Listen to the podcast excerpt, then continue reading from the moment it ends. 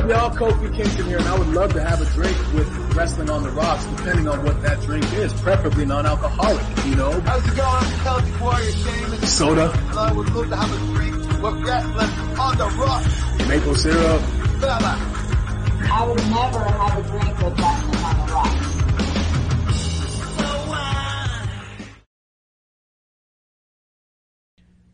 Welcome to the dive bar of the IWC.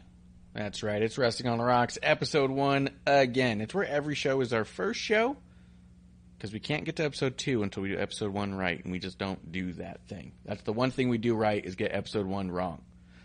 So, guys, have your drinks ready. Uh, have a drink for any technical difficulties. There'll be a plenty.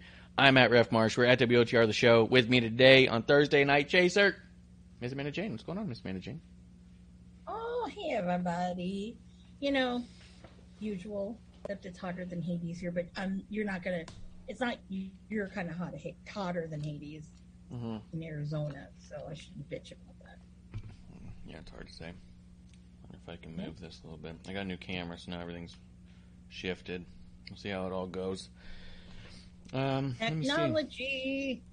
Yep. Uh, we'll start with something simple. A little bit of what's in your glass. What are you drinking there, Miss Amanda Jayne? Um, today, actually, because it's hot, and notice last time I drank it, it got very warm very fast.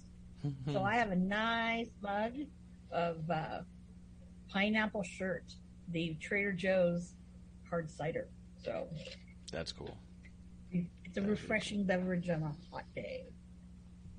That sounds awesome. Uh, I'm having some uh, some keto sweet tea with some vodka in it, finishing off the old ocean vodka. So it'll be a nice little nice little bit of tea. Stuff to plenty of stuff to drink away today. Oh, I got my I got my LJN referee now. My little ref collection in the back's becoming pretty close to complete. I mean, it's not all of them, but I'm getting some of the heavy hitters. Like I got the Shane McMahon SummerSlam, Earl Hebner. You don't want to. You don't want an Aubrey Edwards. Uh, no way. I've thought about that. Someone asked me if I would buy one just to get. Uh, I, I don't want that figure. I do not want that If figure. you see it for like two cents at a flea market, then yes. I think a dollar. Anything more than a dollar. That's a good point. That's pushing it. Taekwon in the chat says hello. Cheers to Taekwon. Here's one. Mm-hmm, mm-hmm. Yeah, there isn't. Uh, he's asking about the Aubrey Edwards figure. There is one. It comes with a, a ring. I want to say it's uh, one of those ringside collectible exclusive ones. Mhm. Yeah, you get like a hundred and fifty dollar ring, and it comes with an Aubrey Edwards figure. And yeah, I don't. Not all Rick Knox, man. But I, they need a Rick Knox. Rick Knox is identifiable. Or the senior official, Paul Turner. But I'm not saying that because Paul is like probably my favorite ref that they have. But, you know, Yeah. Paul Turner. I mean, it's also a bummer that they lost Earl Hebner. Like he was there in the beginning and was only there for a couple Well, months, really. well, Aubrey chased him out. Yeah. yeah. Yeah. Well, that's what happens when you don't listen. People are saying stuff will leave. Yeah. Um, Also feel like happens when you kiss somebody's ass hard enough. yeah. I feel like I'm missing something. I don't know what it is though. So we'll just figure it out as we go. Uh, we may or may Oh. not get a uh, shakes in here. What's going on? so you're the ref you got the LJN one. That Mhm. wasn't modeled after anybody, was it in particular? So or was the- it just, just generic ref? the belief that we have, me and a couple other people, without being able to dig in really that deep on it, the belief is it's modeled after Dave Hebner as like a generic model, but that they then changed features on it so it was definitely not Dave Hebner. Does that make sense? Got it. Yeah, that Like- makes sense. Yeah, that it started with him and then it was like, okay, now let's widen this and shorten that, and it was like, okay, definitely not him. We don't have to pay royalties to him now. You know what I mean? it's referee. Uh, and Taekwon says they need a figure for the women, women, the woman who refs all the edge matches. I do think WWE should put out more ref figures. I do think so. Like. I know they're they have those build a figure sets where they got like the Vince McMahon from WrestleMania three. You can build a Danny Davis referee. Uh, you could build a Jimmy Hart. Now you could build, uh, I think, little mini Dominic. I do think that there should be a, a series that goes through a few of the notable refs, like like who he's talking about, Jessica Carr, maybe a John Cone, obviously Charles Robinson and Tim White would be on the list for me. You know, Jimmy Korderas would be cool. You know, but you know, Yeah. They don't show the refs as, uh, enough love. Even if they at least started with with Teddy Long as a ref, you know what I mean? Yeah, yeah, that'd be kind of nice. I'm not, you know, we're not asking for things like, oh, I don't know, like when that Cardona did, was he? Did he do his ref thing in WWE or, or was it out of? WWE? That was Impact. That was Impact. Ah, okay. But then again, Yeah, I think honestly, if I was them and I was going to release some right away, as especially like with the build a ref mm-hmm. kind of concept, I think I'd start with Tim White. Mm-hmm. You know, he just passed away, and and he's so notable for so many reasons. I would start right there, mm-hmm. and then maybe start setting a precedent of that. We'll start seeing some of these notable contributors that aren't getting the their flowers, as it were, otherwise, because they still don't put refs in the Hall of Fame. Not unless you did something else. Like Teddy Long's technically the only ref in Hall of Fame because he was the only full time ref, but it, he made it in the Hall of Fame because he became a GM. You know, what Yeah. about the Charles Robinsons who've been doing it since '92 and yeah. is as notable as it gets? You know, You know what's interesting, and I just thought about it since we're talking about refs. Yeah. So I'm sure you've seen on MTV um, celebra- uh, the wrestling one, the death match one. Celebrity with Deathmatch. Yeah, yeah, those are cool. Yeah. The ref in that Mills Lane. Rick Knox. The first time Yep. I ever saw Knox, yeah, ref, and yeah, I was like, Yeah. "It's fucking dude from the MTV. The Yeah, that was uh, that was. Mills Lane. I thought that too when I first saw Rick Knox. I was like, is that like a Mills Lane's cousin or something? Like, they do look very similar. that means we're old. For Mhm. those who don't know what the hell we're talking about, It means not only That- are we yeah. old, but I've been obsessed with refs for way too long. If I remember boxing refs from the '90s, you know what I mean? like, yeah, no, no, that's when you know you're like, I'm deep into ref culture. yeah, Yeah. yeah, yeah, absolutely. Um, well, let's uh, let's do some fun stuff. I mean, you know, always fun talking about refs. Always enjoy it myself. Uh, but we got some birthdays. This was a heavy birthday week, I think. Yes, A lot it of heavyweights. It is. Yeah, a lot of heavyweights. So I'm not going to give you the dates. I'm just going to run down who's got birthdays. Uh, Jeff Jarrett has a birthday this week. Happy birthday. Double J. Uh, Charly Woo! Caruso. Woo. Charly Caruso. Charly Caruso. I have a Charly Caruso signed card. Right before she left WWE, they put her in a set, and C- Charly, Kayla, and Renee Young were ones that they were such big characters on screen that when they came out with a card that was signed, I got it. JoJo, I have a hmm. JoJo card. When they came out with her for one round, it was Oh, her and like a piece of like ring attire. So I'm sure one of her dresses they just shredded and put into a thing, you know. But like Charly Caruso was one where I remember thinking, I don't think we're going to have her very long. And so it'll be notable because she, there's probably not going to be Yeah. a lot of these out there, you know? So she was one that when I when I see her do all the big stuff in ESPN, I'm all like, all right, got it while I could. Well, did they make one with um, Eva Marie with some of her her red hair? I would have got that. That'd be funny. Like ring used weave. but- Yeah. hmm Ring so worn good. weave or Yeah. yeah, that'd be so good. Let's see here. We've got Diamante has a birthday. Very good. The Boogeyman. Heath Slater. That guy, dude. Let me just tell you, man. I I mean, you know, I don't watch the. I didn't for a long time. I haven't watched the WWE product, but Heath Slater was one of those guys that just was like trucking along Yes. and that that awesome. staple. And yeah, and I thought that was pretty cool. So happy birthday, dude. Anna Jay. And of course her uh Dark Order partner, Evil Uno. So giving me the claw. Uh QT Marshall has a birthday Mm-hmm. this week. Bobby Lashley, Mojo Rawley, Jinder Mojo's another Mahal. one. Mojo's another one that's like inspirational to talk to, and one of those guys who has that same kind of Cardona mindset, that always ready, kind of like always never blaming anyone else, always saying, "What can I do better that I can control?" You know, like he's a good one. Yeah. I learned I earned a mad respect for him when he went on the Grunt cruise and that was just like, whoa. Shit. That's all I know. Um, that would have been fun times had by all. Yes. Um, Killer Kross, happy birthday. One of my personal favorites, and it's really kind of shitty, but we'll get into that in a moment. Mandy Rose, happy birthday, girlfriend. Oh, We'll talk about that one. yeah. She's Yeah. doing awesome. Mm. I've seen a lot of people give her give her crap. She's been a champion almost a year in NXT at this point, and to be honest, Yeah. I, I'm I'm ready for it to be over, but it's not because I think that it needs to be over. I'm ready for her to take Yeah. this version of her to the main roster. I want to see more of her on a bigger stage. Like, Yeah. not that I don't want her as the champion. I think that she needs to be doing even more. Like, it's one of those things, you know. Oh yeah, absolutely. I don't know. I just kind of feel like um, that tag team itself is just so developed now that Yeah. yeah, they it it's it's got to go to that main roster and Yeah. you know make an impact. You know, especially since obviously we're not getting Sasha Banks back and you know Naomi back, so that's a nice little that Vince film Mhm. in there. Still more birthdays. Um, Jesse the Body Ventura.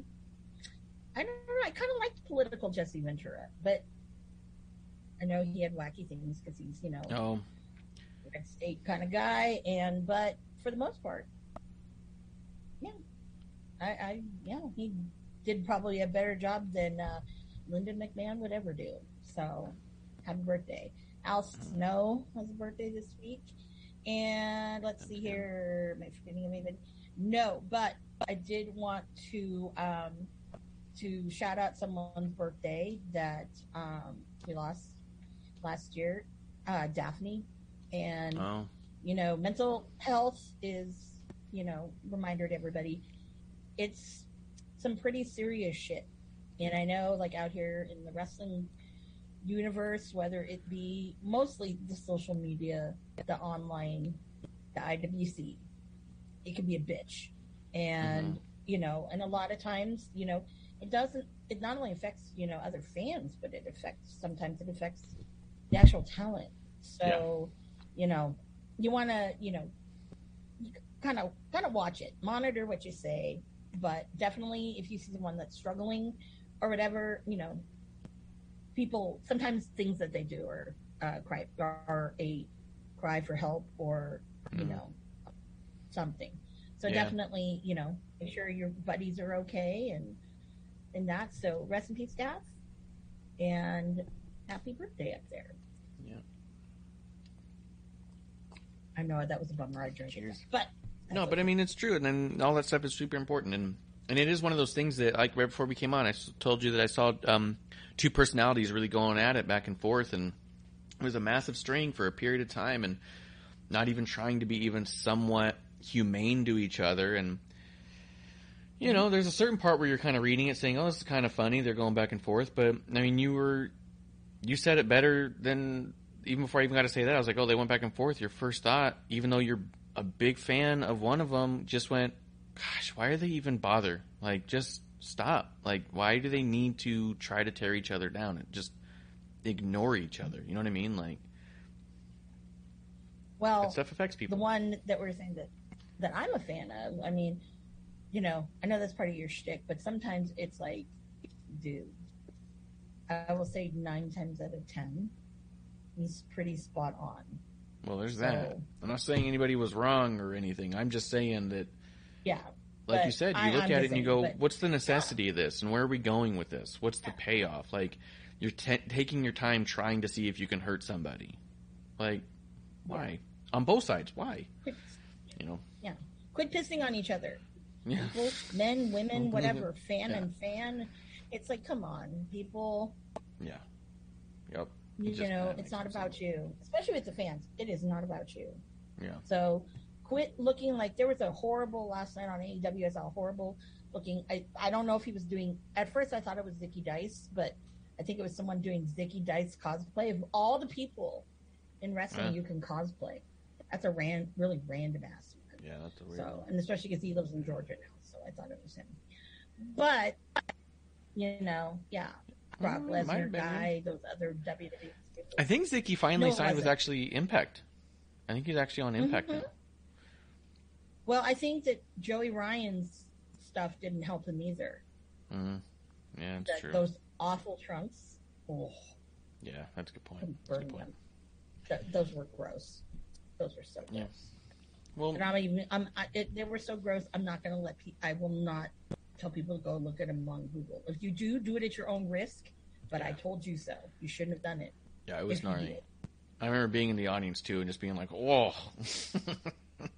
I was like, I, I want to vomit, but there's nowhere to vomit right now. I'm like, oh, yeah, You're stuck. You're stuck in it. yeah. Well, Amanda, do we have any news? Anything going on? Well, we got a lot of uh, news. Like, first of all, let me get to the short ones before we get to uh, the bigger stories. So, um, AEW this Wednesday, Dynamite, uh, during the tag match, Matt Jackson was injured. And the spot he was injured at was when Hobbs and Keith Lee did that vertical suplex. Mm-hmm. He landed on his butt really hard, and but his neck snapped back. And Wow. people are saying that like throughout the match, he was like really careful about his bumps, and then also too he kept, you know, holding his neck. And I noticed that about the neck, but I, you know, Yeah. now that I read that, I'm like, oh, so speedy recovery to you, Mr. Jackson. Um, Yeah. But I have some theories about some other things, so I'm going to save that. Parking lot, put that away. Yeah. One of our favorite con- uh, this is another piece of news. One of our favorite things to talk about, and we know nothing about them, is contracts. Yep. Yep. So apparently, Billy Gunn was very open about his contract that he has two, not just one, but two. So Yeah, because he does backstage stuff, right? As a coach. Yeah, he started out as head trainer, Yeah. and um, because when his sons uh, came to AEW and they actually got signed, then he was Tony pushed him more as a as a character out there, but he still kind of coaches and mentors people. Um, what was interesting, he says, well, you know, you know I kind of get it because independent contractors. So they are independent contractors still. Yeah. So Oh, that yeah. signing bullshit, I don't know what that's about. Unless some No, they people definitely signed. That was. Now he said that his other contract, the one for all his backstage stuff, because he does four different roles, that's a separate contract. Mhm. All on one check, but a separate contract. I don't know. How I feel on that is, nah, dude, don't mix the pay. Hmm. Yeah, if you're mixing that, the that seems like a problem. yeah, and the wrestling part is you're an independent contractor. That does make that does not make any sense. But we don't know the contracts Yeah, because there would have to be different tax. There'd be different tax information you'd put on each of them. If you're an employee for yeah. one, and the independent Mhm. contractors aren't taxed the same way at all. So if they're getting bundled up on one check, that's a big issue.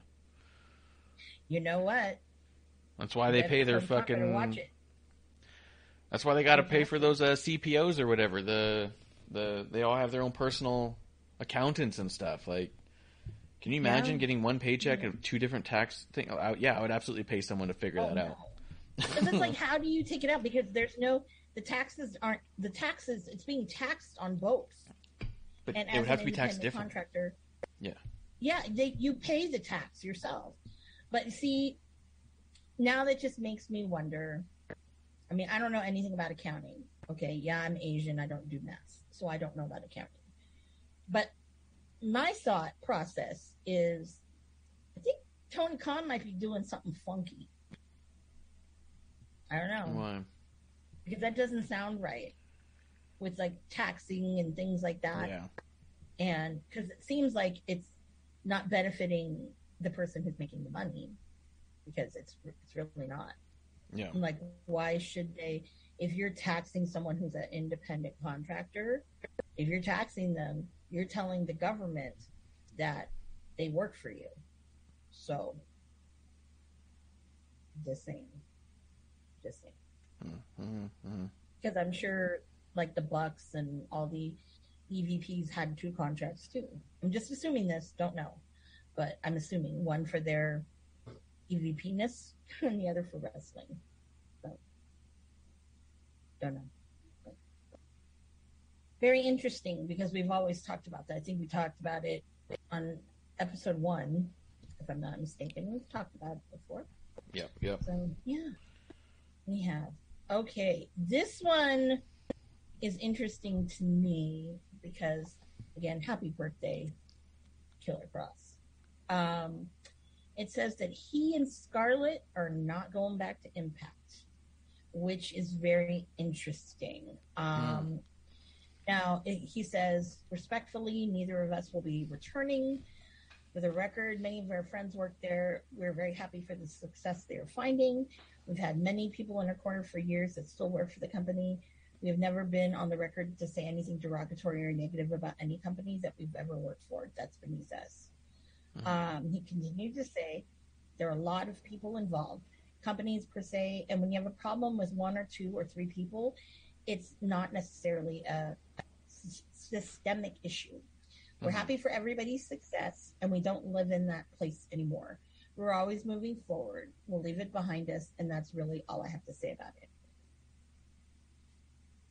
It makes me wonder. I mean, I don't watch really watch Impact, but um, it's true. A lot of those indie guys, it's like I like to call Impact the island of misfit indie toys Yeah. because you've got the people like Rich Swann. You, you've got a lot of Yeah. those guys that were in the E that came back, and then you have guys that will never get in the E, like a Sami Callihan, Mhm. um, Jake Crist, um, those kinds of people. And so um, it's a really interesting mishmash of people. So I hope that you see, I think, I think, and I've always thought this, that he needs a really big platform. And I really think that obviously we've talked about it. WW dropped the ball. So I don't know. He needs that big platform. But the bad part of it now is that kind of like his kind of how he developed the character. Um, that's like House of Black now. Yeah. Now it would be cool if you kind of, you know, if they ended up in House of Black, but I doubt it. So we'll see what happens. But that's his love, so I don't know. Yeah. It really puts it in a weird spot because. Yeah, maybe MLW, yeah. I wonder if we just see him do a lot more acting stuff. I know last I heard from him, he was filming a movie. You know, Yeah. so I wonder if Mhm. that's just might be. what. Yeah, I wonder if him and her are just Yeah. doing a lot more stuff that's a lot less wrestling, and just doing like fun indie Mhm. places that they want to do, and that maybe they just don't want a big contract anymore. Maybe they're into spot shows for the That next little be. while. Huh? yeah, that could It's be. interesting. Yeah, so it's very interesting. But whatever he ends up doing, you know, um, he is one hell of a performer. I will say Yeah, he's that. awesome. and she's really awesome too. They're both really awesome people if you've ever gotten to meet them, and um, I'm hoping that we will definitely see more of him. You know, but I mean, the only other place they could go would be under Tony Khan's umbrella. But I don't Ring think that's even. be a good- I think that, that I think if that's what they were going to do, they would have already done it. I really Yeah, don't exactly. think that Tony But Khan now- waits on stuff. He's not patient. You know what I mean? He's not No, waiting for the right time. No. Yeah. Mhm. If something's available and he wants it, he gets it. And if he didn't want it, then he leaves it alone for seemingly forever. Like I don't see him changing his mind on anybody either. You don't see anybody show up on the indies for a long period of time and suddenly get signed. No. No. You know what I mean? that that you're not going to see. Yeah, no, no. But also, I think with Tony, you know, that whole Ring of Honor thing. I mean, I mean, that could turn I into just have to something, but like, Yeah. but I have to look at Jay Lethal and was like, "You're the first motherfucker to jump off that ship. Mhm. They let you go, no strings attached."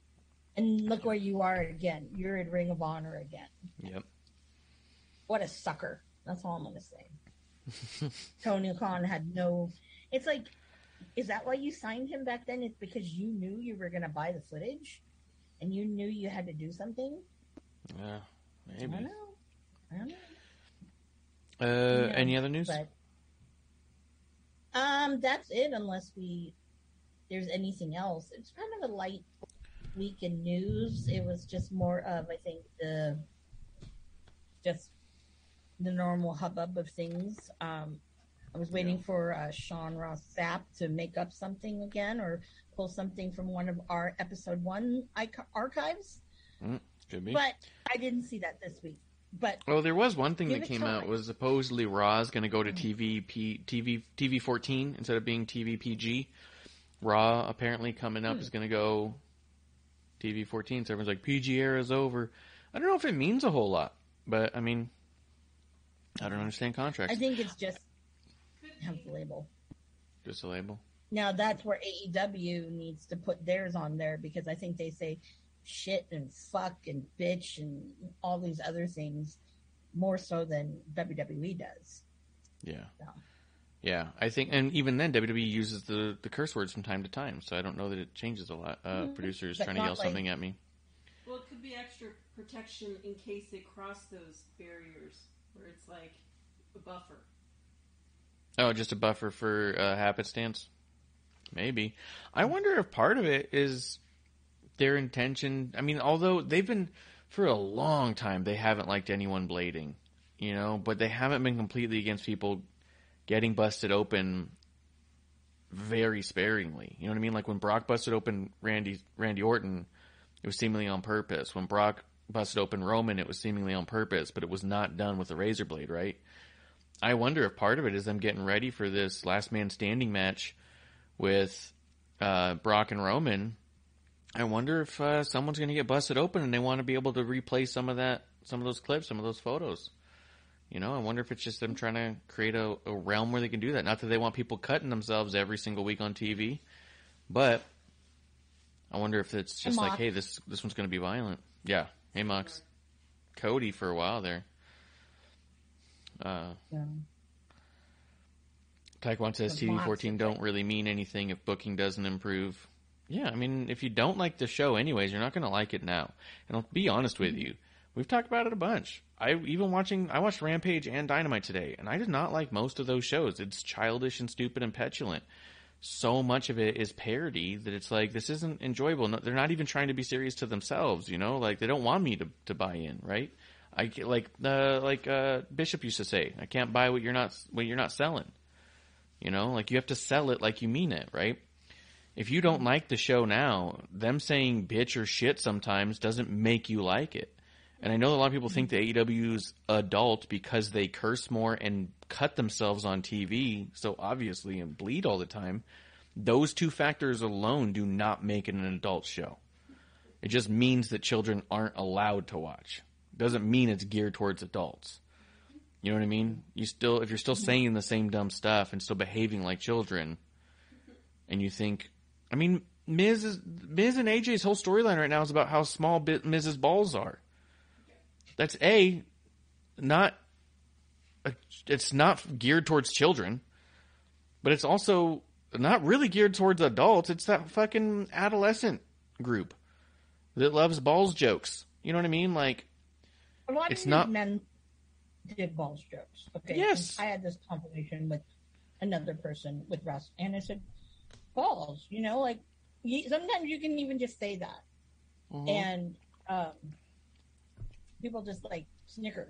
I can tell you one Yeah. person that if you say like balls, he always is like, even when it's not anywhere near the context of what it what it is. Yes. Yeah. And Taekwon says it best. It's edgy teen humor.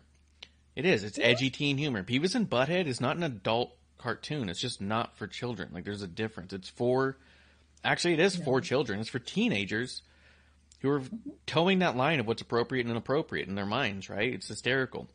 That's not to say that you don't ever or always grow out of or don't. Like Louis C.K. said famously, one of my favorite quotes of his was, "You don't have to be smart to laugh at a fart, but you have to be stupid not to." Like he's like, Oh, it's God. ridiculous. It's a silly thing, right? And I get all that, but it's just weird to me because, like Taekwon says, TV fourteen doesn't mean anything if you don't like the booking. He says the booking doesn't improve, but the, even that's subject, right? That's personal ob- object. Uh, Objectification. yeah. Well, I was going to say objectification. That feels like a whole totally different conversation. But it's an objective concept, right? If you don't like what it is, them suddenly saying shit doesn't make you go, "Oh, I like this storyline now." You know what I mean? Because if that were true, you would love WWE right now because AJ and Miz are going on about his balls so much that they made a T-shirt about Miz having big balls. Like, there's a T-shirt. You can go to their site right now. You can go to to WWE shop and find more shirts that actually have curse words on it than you can on the AEW site. There's several. There's a Vince McMahon shirt that says asshole. There's a Vince McMahon shirt that says shit on it.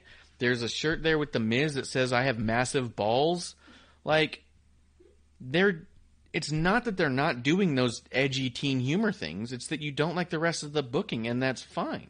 But the TV 14 thing's not going to do the trick if you don't like it already. On the flip side, them saying bitch on AEW Dynamite all the time doesn't make me suddenly think the booking's great. It just means they're saying bitch now too. You know what I mean? Like it's such a weird thing that people think that ratings is the conversation when it's not. It's the story. You know what I mean? Absolutely. Which- But you know, I mean, I like adult humor it- only. it- it- I knew that was coming out. I knew it. what? What do you? What I say?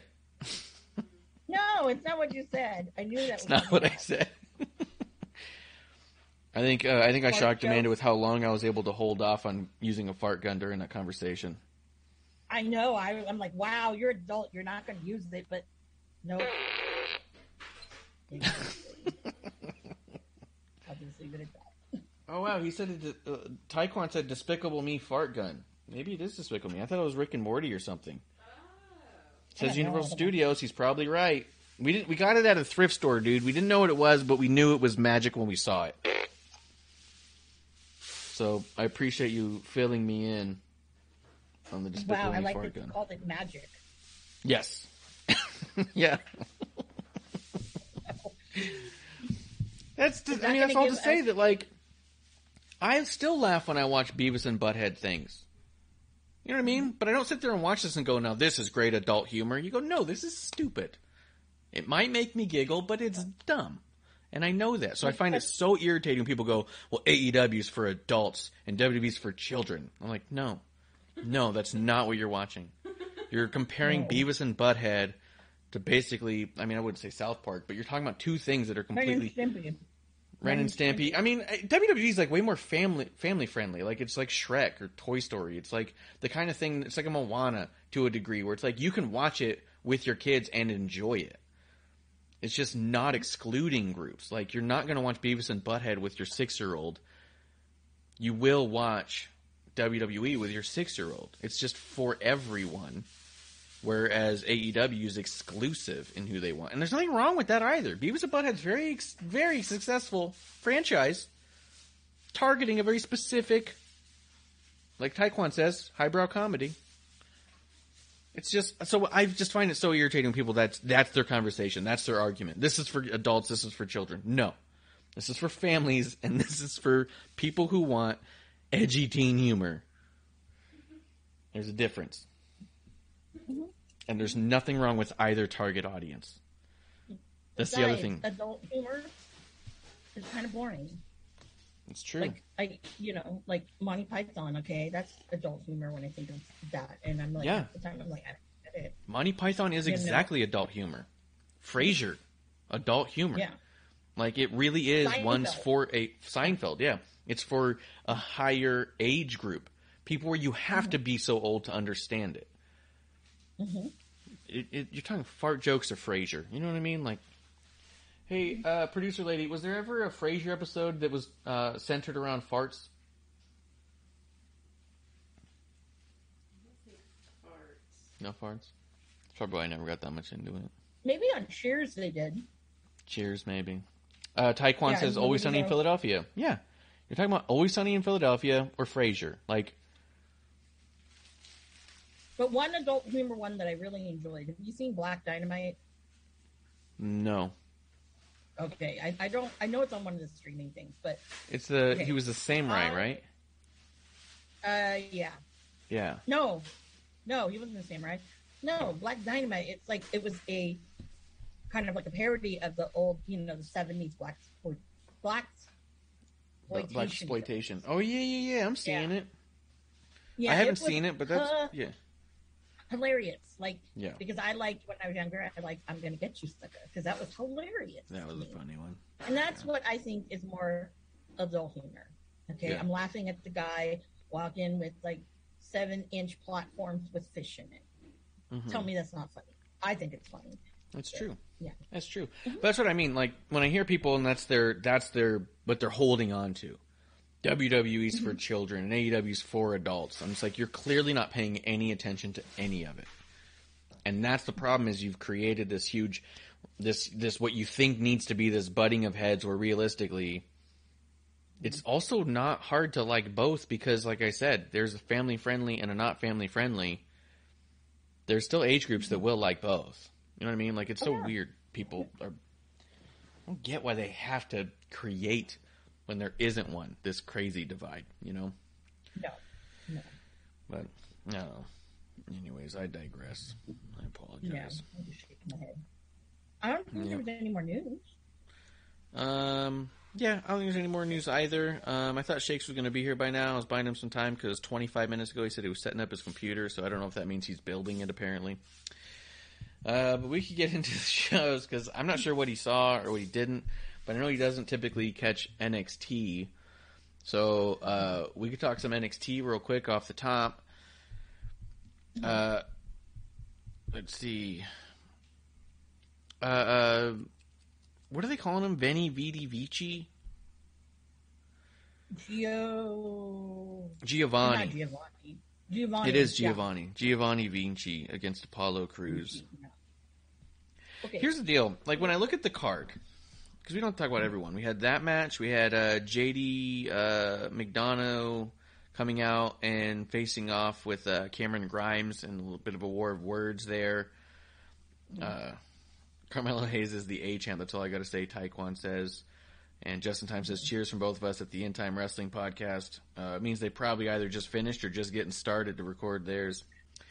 Mm-hmm. Uh, Tiffany Stratton had a cool little spot. Roderick Strong and Damon Kemp are gonna be having a match, it seems. But like, was it Kayden against Tatum? These like mm-hmm. these matches were good. Sanga versus Duke Hudson was actually a good match. yeah. I'm still finding a little bit of a loss. It does feel like a little bit of a weird a collection, like Solo Sikoa versus Von Wagner. Mm-hmm.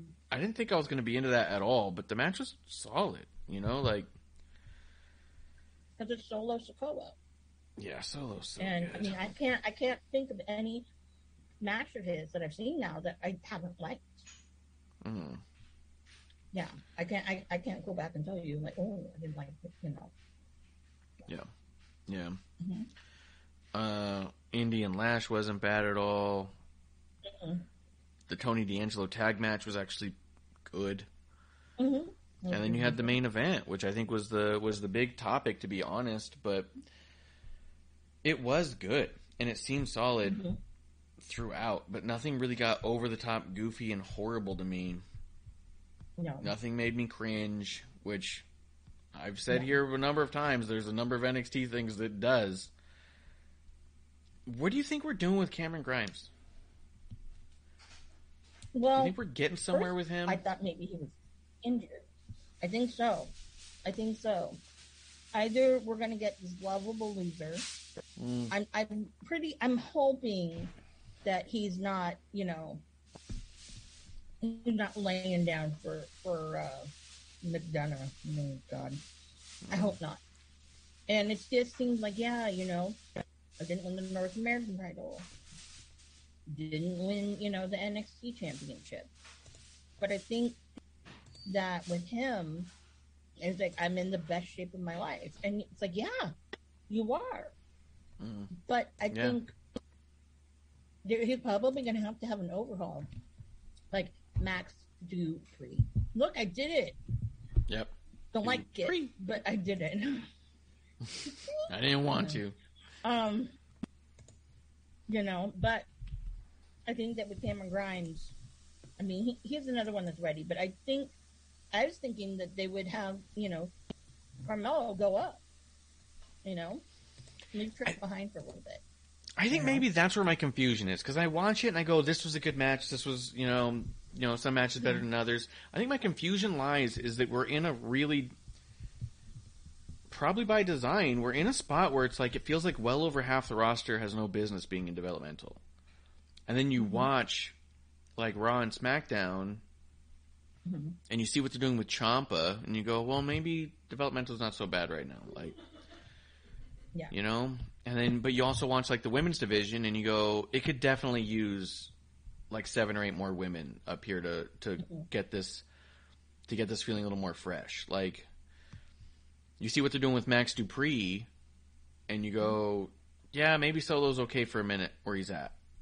You know what I mean? Like, it's like this weird Raquel. Gonzalez, Rodriguez, Can- Raquel Rodriguez. You're watching and you're going like, I don't know, Shotzi, Aaliyah, and you're like, these all came up with like a lot of heat behind them, and you're kind of going like, okay, it's not that they're doing bad, but they're not lighting the world on fire. And so you see some of these people in NXT now, and so much of it's been like, oh, it's really cool to see these people get their footing and learn and grow.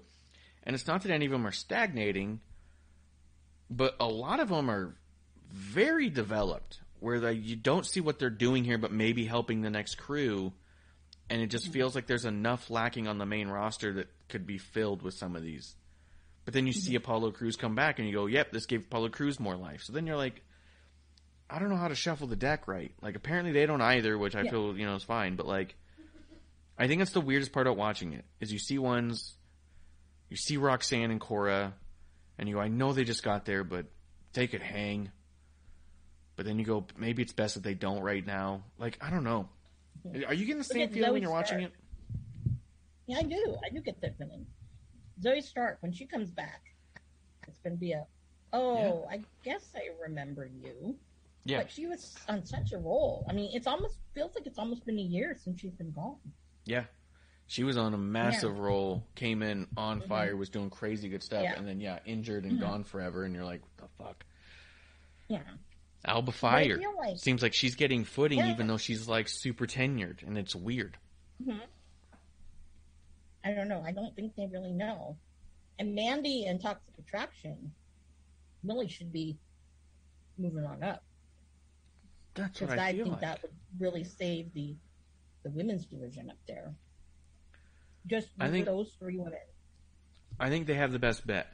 I think because of Mandy, I think they have the biggest shot at making a big splash and keeping the momentum going. hmm because I think Mandy would keep them from being too nervous. 'Cause I think that's the thing that we saw with a lot of them when they first came up. They had what appeared to be those finally made it to the big show jitters, and you go, ah, shit, you know. hmm Maybe that's what makes NXT 2.0 so good is it gives them a big show lights and glitters feeling that hopefully they don't have that when they go up. hmm Yeah. I don't Yeah. know. Even then, um, I will say this. I just had a thought about Cameron Grimes, which would Mhm. be interesting. Now he's in the best shape of his life. Yeah, If he becomes one of those models, I think Cameron Grimes and the Maximum Male models would be great. Mm-hmm. Call him Cameroon. that could be pretty good. Mm hmm hmm hmm I'm liking that. I'm kind of liking that idea.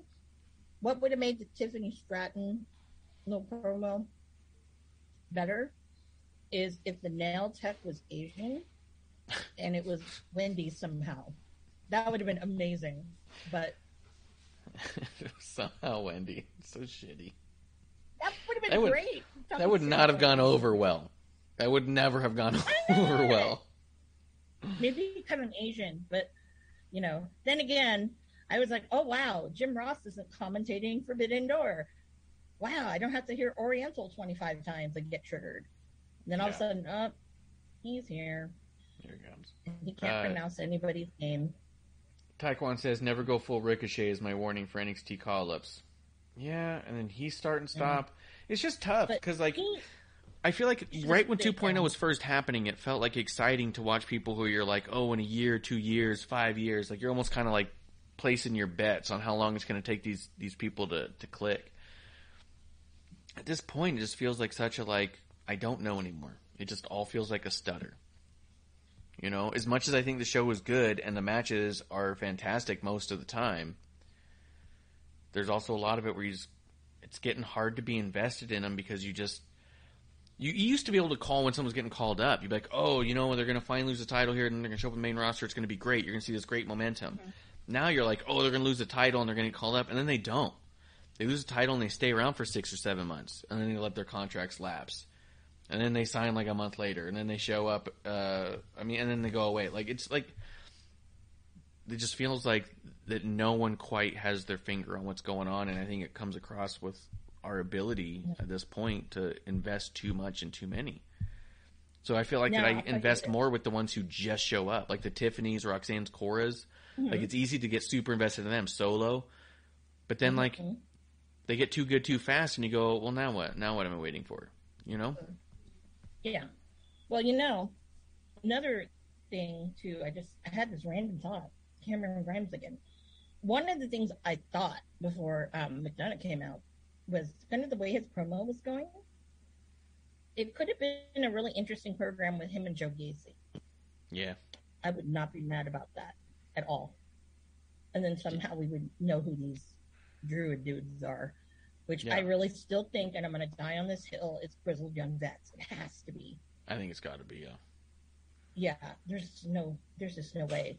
They've been beyond radio silence because they would have been on, you know, been on an indie or you know over in Germany or something. They would or Something. Warrior Wrestling. Let's go there. Um, but yeah, I, yeah, Yeah. Yeah, it's weird. remember my years. But that would have been a great, another great one because you know he's down on his luck and you know, oh, you know, getting manipulated by Gacy. That would have been great, a great Yeah. program. Joe But then, Gacy's another you know, one that's cooled off. Bron Breakker is getting a little mm-hmm. status quo. You know what I mean? He's coming out and Yeah. doing what he does every week, and it's the same thing every week, and it's always good. But you mm-hmm. also go, you're on the top. Let's move on. Yeah, Yeah, let's move on. Like I want to see you. I want to see you do this again now on a bigger stage. You know, Joe Gacy's cooled off. He's done like a couple promos in the last three weeks with those druids, but we're not seeing anything happen with any of it. We saw one match with the No. with those druids. You know, like what's going on? He's one of the most compelling characters they have right now, and he's not doing anything week to week. And you're like, it's No. just weird. Um, Taekwon's got his theory in there. He goes, I think NXT is a we- in a weird spot where it's it's developmental yet also a third brand, so it's kind of having to fill both those roles. It's probably true, is they're probably trying to find their footing in what they're going to be because Black and Gold was very much the anti-developmental developmental, and 2.0 really opened up with the all developmental developmental. And he's probably right in saying that they can't neglect that they are on national TV though, and they have to be somewhere in the middle. So yeah, that's probably where we're kind kind of feeling uncomfortable too. Is you know yeah. But then you got have guys that were there in the end of that black and gold era that you know they're put on a pedestal or was put on a pedestal over at AEW Mhm. and it's barely made a spark. yeah Red Dragon, that's a joke now. I mean, honestly, I haven't seen them those two wrestle in a while. Bobby Fish got injured again, Is who's and then? Kyle O'Reilly got injured right after that. Oh, hmm. Like they're both that's injured again. doing. I don't think Bobby was oh, I don't know. I gotta look. There's so many injuries at AEW. You know, I can't Yeah. keep track of who's injured and who's not. But I mean, look at who's left. Roddy Strong. Do you think that he's doing great with the Diamond Mine? No, it's just all about the Creed brothers. You don't need Yeah. Roddy. You know. He's in a weird spot. Uh, well, like I said, a lot of the matches I did like. I thought it was a surprisingly good and easy to watch NXT. Uh, just because the last couple of weeks I've been kind of watching, kind of going like, don't know what we're doing here, but uh, uh, ton of potential with Tatum Paxley. Great match with Kayden Carter. I'm liking the inclusion with Ivy Nile in that. Uh, but ultimately, let's go to um, the main event. Really, we got Mandy Rose. So I mean, it all started with what Roxanne getting knocked out in the um, in the parking lot. Cora Jade there comforting her, and then they interview person after person. Who do you think it is? Was it you? Who was it? Was it you? You got Vic Joseph on commentary saying it was toxic attraction. Those bitches. You have Wade Barrett sitting there saying there's no way it could have been toxic attraction. They're too toxic and attractive. And then ultimately we get to Mandy Rose in the ring saying Roxanne can't make it, so forget it. We're going to drop it. I'm going to go home. Cora Jade comes out and said, no, no, no, I'll take her spot. Roxanne comes out, limping, taped up, and says, uh, "Yeah, I'm gonna I'm gonna do it." And you see Cora try to talk her out of it, and then say, "Fine, go ahead." We get this match, not a particularly long match, but I thought it was really good. Uh, a lot of a lot of chicanery, as it were. But ultimately, we mm-hmm. get towards the end. Roxanne's getting back in the ring after Cora Jade's trying to force her in, hits Roxanne in the back of the head with the tag team titles, cost Roxanne the match. Roxanne laid out. Cora rolls in, grabs her skateboard, which snaps in half on the first swing before it even touches her. Which is so unfortunate. And what made it even worse is you could hear the wood crack. So you know that they like did their best to keep it together, but it was like it's not going to take a lot to break. And she swung so hard that the wind resistance just ripped it in half, and you're like, oof. But then she did a good job with the recovery, I thought, by grabbing one half of it and just whipping the shit out of Roxanne with it while she could to kind of get the focus away from that. Cora Jade stands tall. Roxanne doesn't get the title. Mandy Rose and Toxic Attraction walk away. There was a lot happening here. I liked the match. I don't think that the finish was bad, but I definitely feel like Cora and Roxanne have been rushed as a storyline. Yeah. It doesn't mean it's bad. It just means that I thought that the tag team itself had a lot more legs than one week. you know? You think? Yeah. Yeah.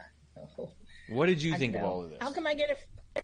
Well, well, first of all, I'm going to say, how come I get a feeling that I think the toxic attraction is going to get the belts back? Now I'm starting to think they're going to go back that way. I thought we were getting to a point where Toxic Attraction could leave, and now I'm starting to think Yeah. that you're right. They might be anchoring it back down on them. Because honestly, like when I saw, okay, this this is that match they're having, they're going to put two bel- belts on Roxanne. So, you know, boom, toxic attraction goes up as a unit. But obviously not happening. So um, I liked the match. It was very interesting. One thing I will say about uh, Roxanne Perez, and this is what I found really amazing, is she tells a very good story um, with a lot of her, the way she sells the story. Yes. And I, I'm just like, for someone as young as her to do that, it's, it's incredible. I mean, I can't wait to see what she does, you know, like even like five years down the line from now, you know? So, um, I totally, that was a total, total, you know, 180 with Cora Jade. I thought, yeah. didn't, didn't expect it. Didn't expect it. Didn't expect that tag team to last just a week. I thought it was going to Yeah. be for a little bit of a long haul.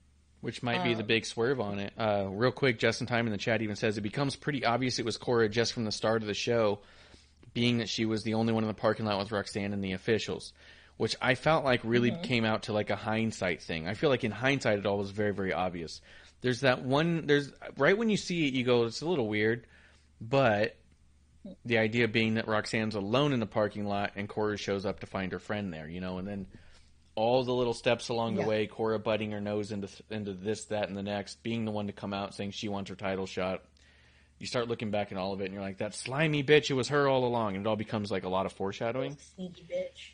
Yeah. Um, also, I did. Ginger. No, I'm just kidding. Uh, yeah. Uh, I did. Uh, I sent Justin Time a, a link to jump in if he wants to, just so you know he might pop in. I don't know. Okay. Um, it's our it's the it's the open door policy of the of the IWC bar. Um, but All you going. need is a regular drink or an alcoholic bevy or something, Yeah. cigar, Cigars help. Yeah. uh, white chocolate cranberry cookies. Yep. Yep. Um, but yeah, I felt maybe the, their big swerve is the fact that the, the team did just get together. That that's why you do the breakdown. I also don't know that I agree with the logic of Cora. If Roxanne's able to get the title off of Mandy and she's injured and doesn't see your turn coming, then you can take advantage if Roxanne wins and you can get the title off Roxanne unless you just flat out think that you're not as good as Roxanne but think that you're better than Mandy. But Yeah. you know what I mean? Like, and even that doesn't quite work. Mm-hmm. No, that doesn't that doesn't work. But it's like I don't know because it feels like almost like are you in cahoots with toxic attraction? Right? I was wondering that You- too. and then the feeling I get now when I th- when I thought of that um, was, well, if you're part of a toxic attraction, that'd be very interesting because you've got someone who's, you know, like it was very evil how she looked. It was very evil. It was cool. It was very Mhm. evil. Um, sounds like Danhausen. Very nice but evil. That you know, I was kind of blown away with that. So I think that that might be something that comes into it. But if it does, you heard it here first, people. I like Taekwon actually just he shut us all down right now. He just one Oh. sentence crushed all of our problems. He goes, "Heels don't be thinking sometimes." I'm still wondering why Corbin didn't just wait for Cena to beat Jinder before cashing in. And you're just like, shut up. Oh. I mean, it's one of those simplest answers often the right, right? It's like, it's like, why would they do this? Why would they do this? And he goes, oh, because heels are just dumb sometimes. And you just go, ah, fuck, you're right. Yeah. Yeah, but but women heels though, they're always manipulative and and whatnot, yes. and that's why I like toxic attraction. Part of it is because they're not hiding what you know, what they sh- what you know, a female heel is supposed to be conniving, bitchy, whatever, and I like that because it's upfront. Like, Yes. okay, yeah, it's not something hidden. Cora Jade is now hidden, but who knows where that goes. I hope they do some good with it. Because if not, then it was like, why the fuck did you even do that?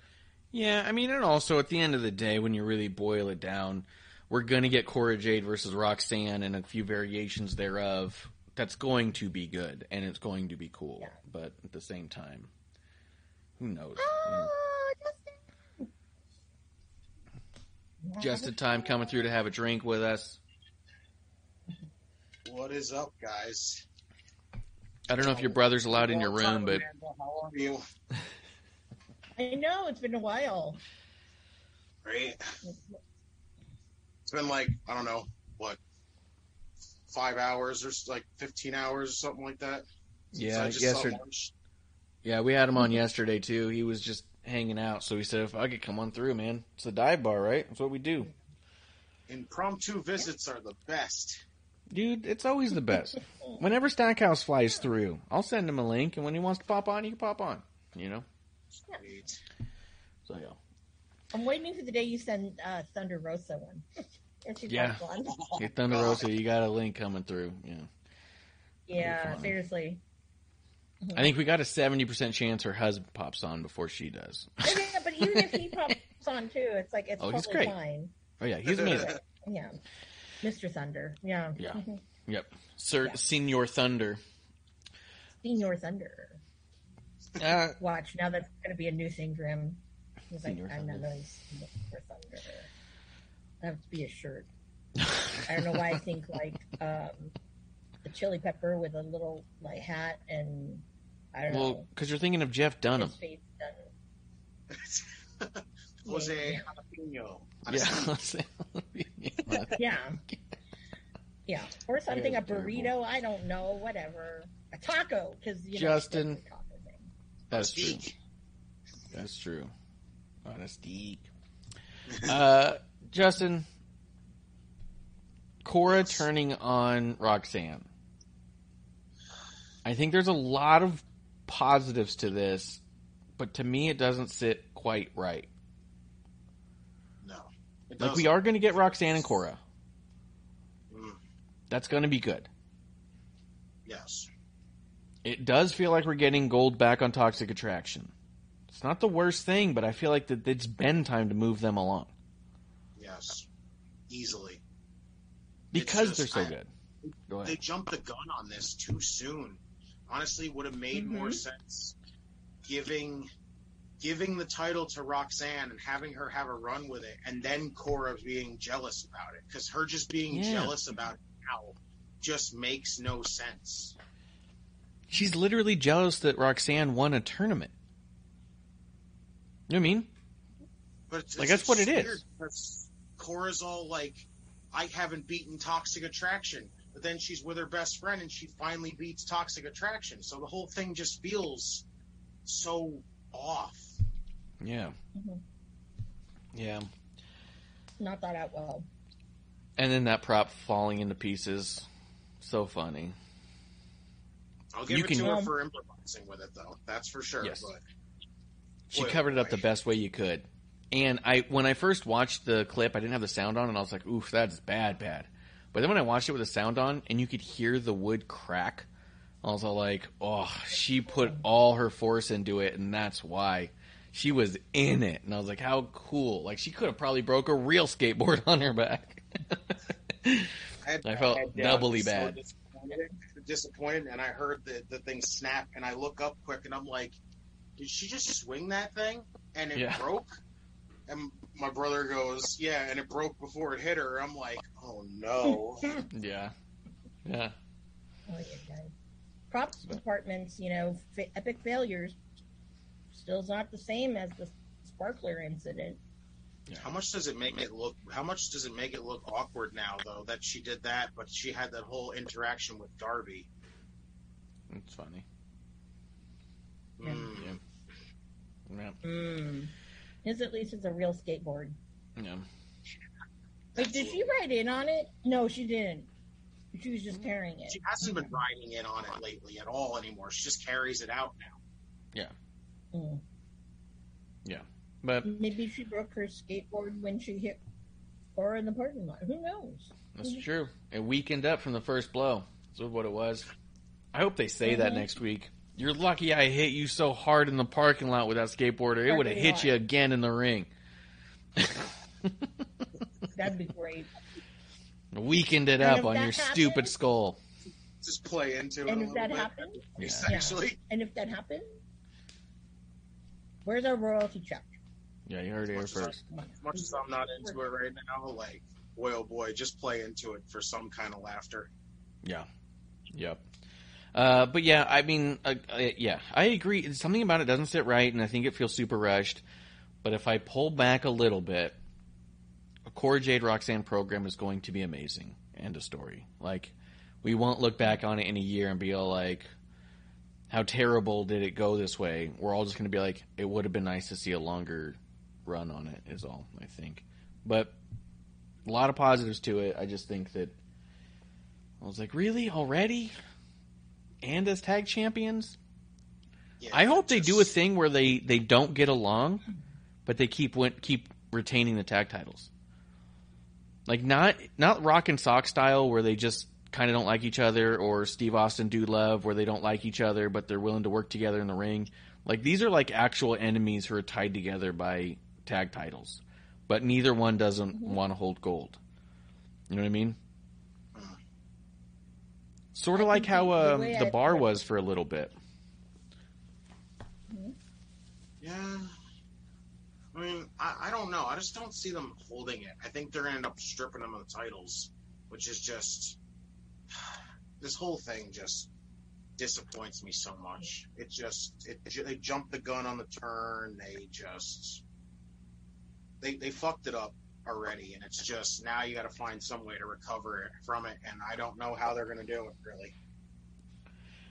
I'll tell you, think Corey and way to Roxanne's feels more important than than Mandy and whoever's next.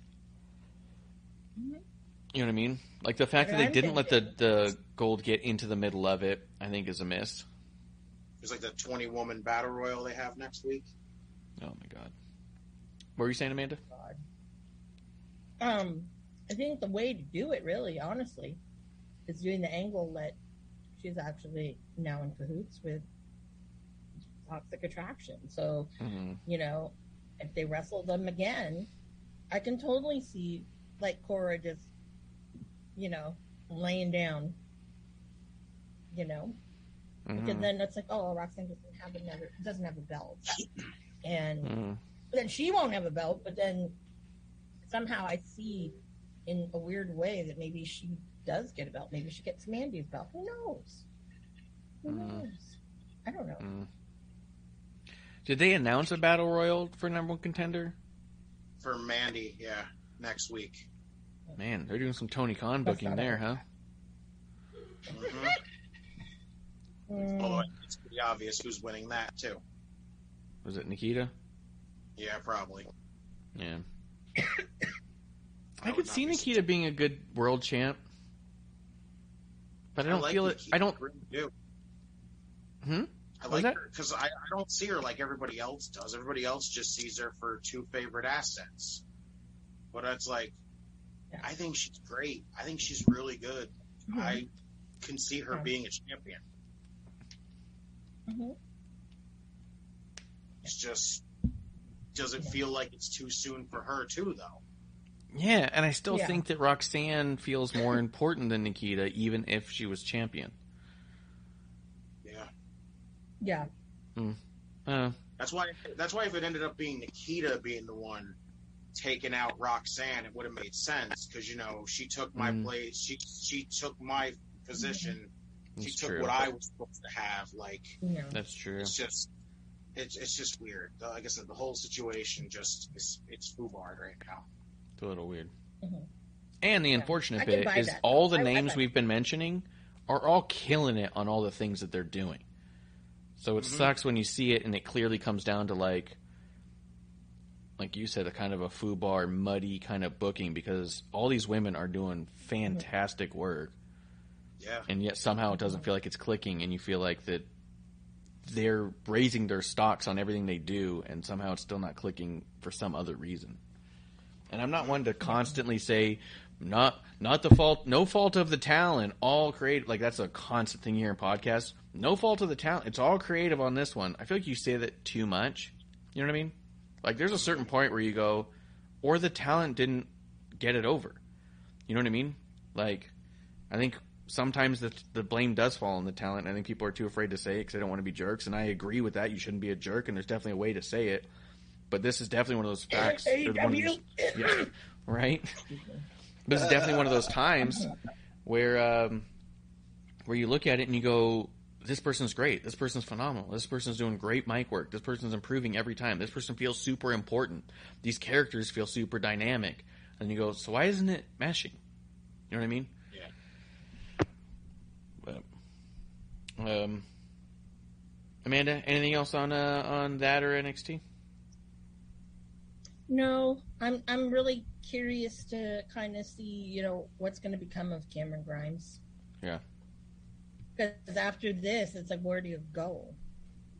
Yeah, you go to the moon, or you know, or not. go- The scary thing is, I think he's going to the twenty four seven freaking scene. Yeah, I could see that. Mm-hmm. It's just sad. Yeah, What's up? it's totally sad because I mean he's been like doing some of the best wrestling I've seen him do in like years, They are charging and it, yeah, people to watch. The Just- I think him- stunts that are I think him and JD McDonagh is going to be outstanding. I can't wait to watch that match. Uh, it's not nil. yeah, that'll be interesting. It's interesting. just the tryout. Um, yeah. But again, I, I, th- I think the best angle to really go with Cameron They Grimes right now would be the Joe Gacy way, So that's new. because then you get Joe Gacy back involved and not kind of out in the ether of what the hell are you doing? You're just doing a promo with two creepy dudes in robes. Yeah. Grizzled. It's got to be them, right, Justin? It's the only ones that make sense. I could not see it. Like I thought at first because of their tag team move they were doing, I thought it was Oni Lorcan and Danny Burch because that's their move. So I thought it was them. No. But I'm like, but that would mean they'd have to come back, which I don't see that happening. So I was like, but grizzled young veterans just make sense. You know, they left to go find themselves. Now here you go. They're with Joe Gacy. It's a weird pairing to me because I just don't see them and Joe Gacy and go, yeah, that makes a really good faction. Like right there, you know, the guy who walks around going, you should listen to my words. And two guys that are just like, we're just going to beat snot out of you because sure. Yeah, that's true. But at the same time, the grizzled young veterans cut promo after promo after promo that meant nothing more and more the more they said it. The consistent, mm-hmm. soon to be thing, and then constantly losing the matches, not quite getting there for like two years. So it really wouldn't be the biggest stretch of the imagination that they could go through some sort of existential crisis of who are we even. We never, we, we always thought we were there and never made it. And then you could have a Joe Gacy being like, oh, let me help you find your best self, you know? I'll help you find I think it would work. it would work better in that aspect if MSK were still together, because MSK kind of came and fucked their world. So Yeah. shout out I Leslie. thought NXT was. I thought at one point NXT was getting Trey because like when they did the whole Wes Lee losing his mind about missing a phone call, I was like, the hell is he flipping out and throwing his phone for? I'm like, wait a minute, does that mean something? Like, because that means it's got to be something big. Because why in the world would he be pissed off about just missing this random phone call? So I thought we were bringing in Trey. I thought Trey like his contract ran up in Impact and they scooped him up. I was like, but Mm. poor Wes Lee, like my God, just want more Wes Lee, damn it! Come on NXT. I Yeah. know. And he's I been know. killing it. It's like don't don't. Yeah, it's like don't waste Wes Lee. You come on now. Hey, if if he's one of those people that it just doesn't feel like they need to stay in NXT, put him up there and put him with He's gonna go. Yeah. hmm Give me that tag Or team. if not, just let him go. Yeah, let him go. Yeah, sadly. Yeah. Uh, anything? Uh, eight. So let's go AEW. I watched Rampage, and I, I got nothing nice to say about it. So I If you guys- Neither do I. I just Nothing. I just don't watch it. I just can't. It's like at this point, if you want, they, they want it to feel like a third hour of Dynamite, but it half the time comes off as like a dark, dark elevation show. So at this point, just I don't know. I still say cut Rampage. I still say cut Rampage. Make Dynamite three hours. Put the ROH show on the Friday slot, and there you go. Yeah. yeah. You could even just drop Rampage and make it ROH and not even explain. You don't have to go three hours Dynamite. There's nothing that No. happens on Rampage that not only is anyone paying attention to, but that has quality of it out that that feels superior to YouTube. Like just put Rampage on YouTube and put ROH in Rampage's spot. Be done. Yeah. You don't have to add an extra hour of Dynamite. I definitely No, don't what I'm want. saying. I a- don't why they have dark. I don't get why they have dark and dark elevation, two shows that are the same thing. Just put them together as one. Call it Rampage and just put it on YouTube. Yeah. I also don't want a third hour of Dynamite if it if it's a uh, hour Rampage. If you tack Rampage onto the end of Dynamite and say it's the third hour, I'd still say cut that hour. Like they're not putting the effort into You Rampage. just don't want to hear. Ex- you don't want to hear Excalibur for three hours unless it's a bull black. I cannot handle I would just that. rather, like I said, I just rather them put the ROH show on TV, not on an eight, not on a streaming service only thing. Put it on freaking TV. Yeah, Yeah, I could see you should. people being into that. Uh, Mhm. so as we pivot into Dynamite, I do. I have a question with you guys about Jade Cargill because she had a thing here. I thought she had a thing on Dynamite, but to be honest, I don't remember. She did. Yeah, Cut she the shit, Tony. Came very early. It's her That- favorite friggin' saying every time she's with him. My God. Her only thing. Cut the shit, Tony. I'm Am I the only one who just thinks it's it's just so stupid? It's just it's just so she can say a curse word on TV so everyone can go, Oh look, Yeah. she said a curse word. She's edgy. It doesn't feel like anything but that every time. She cut the shit, Tony, and Tony just goes, "This is." And my guest, Jade Cargill, cut the shit. And you're like, are you trying desperately to say shit? And that you think it feels like so hard. It feels like fetch. Like it's the stupidest fucking catchphrase in the whole TV show. And I think Jade Cargill's too big a personality to be weighing her down with stupid shit. You know what I mean? She's your fucking champion. She's thousand percent charisma. With someone who's all charisma and still figuring it out in the ring, and it shows every time she's in the ring because you don't know how to protect her in the ring. So we're seeing her do poorly but get better as she goes. Just don't weigh her down on the mic with stupid fucking lines like that. You know what I mean? It pulls me out of what little I have there to go off of. The Talking shit to- Go ahead. The bad that? thing with Jade, she's she's not that good, but you get like she's got the baddies with her, and like they're not really that good, really either. Yeah. So it's like they're not. If they were better, it would take the focus, like the the, Yes. the criticism off Jade. But they're not doing that. They're pretty much just getting the criticism on them, but it still stays on Jade at the same time because it doesn't take it away from. Them. And that's what sucks. It's just like Yeah. it doesn't work. I find every interview segment with Jade and the baddies to be absolutely unwatchable, Yeah. and it it mm-hmm. sours whatever match I'm going to get with her before I get there. And the thing is, is the matches are already struggling. I think she's doing better, and I think she's a massive personality, and I don't think that they should strip her of the title or anything because I think she makes a good champion. I think there's a lot to that character. I think that the baddies and the backstage segments are spoiling what little she has to lean on to be credible. It's taking away her credibility. This one wasn't any better because now it just uh-huh. doesn't make any sense. The one week she's like, "Oh, I don't want Leila Grey to help us," but then literally the week before she's like, "Oh, I'm gonna have her help us. I'll give her a chance." And then this week she's like, "Why are you even here? Why are you helping me? Yeah. Make up your mind. Is she with you or not?" Like, doesn't make any sense. Yeah. And then I just check out. I go, I just the second she says "cut the shit, Tony," I fucking tune out. I'm like, fucking forget it. Talking shit to Yeah. to, to Stokely for no fucking reason. Like It's like she's trying to get it over, like with the DMD thing, but it's like, It's is fucking cut fetch, dude. Really gonna, is cut the shit really gonna get over? No. yeah, it's it's fucking fetch, dude. It's trying to make fetch happen, and it's weird. It isn't going to happen. No.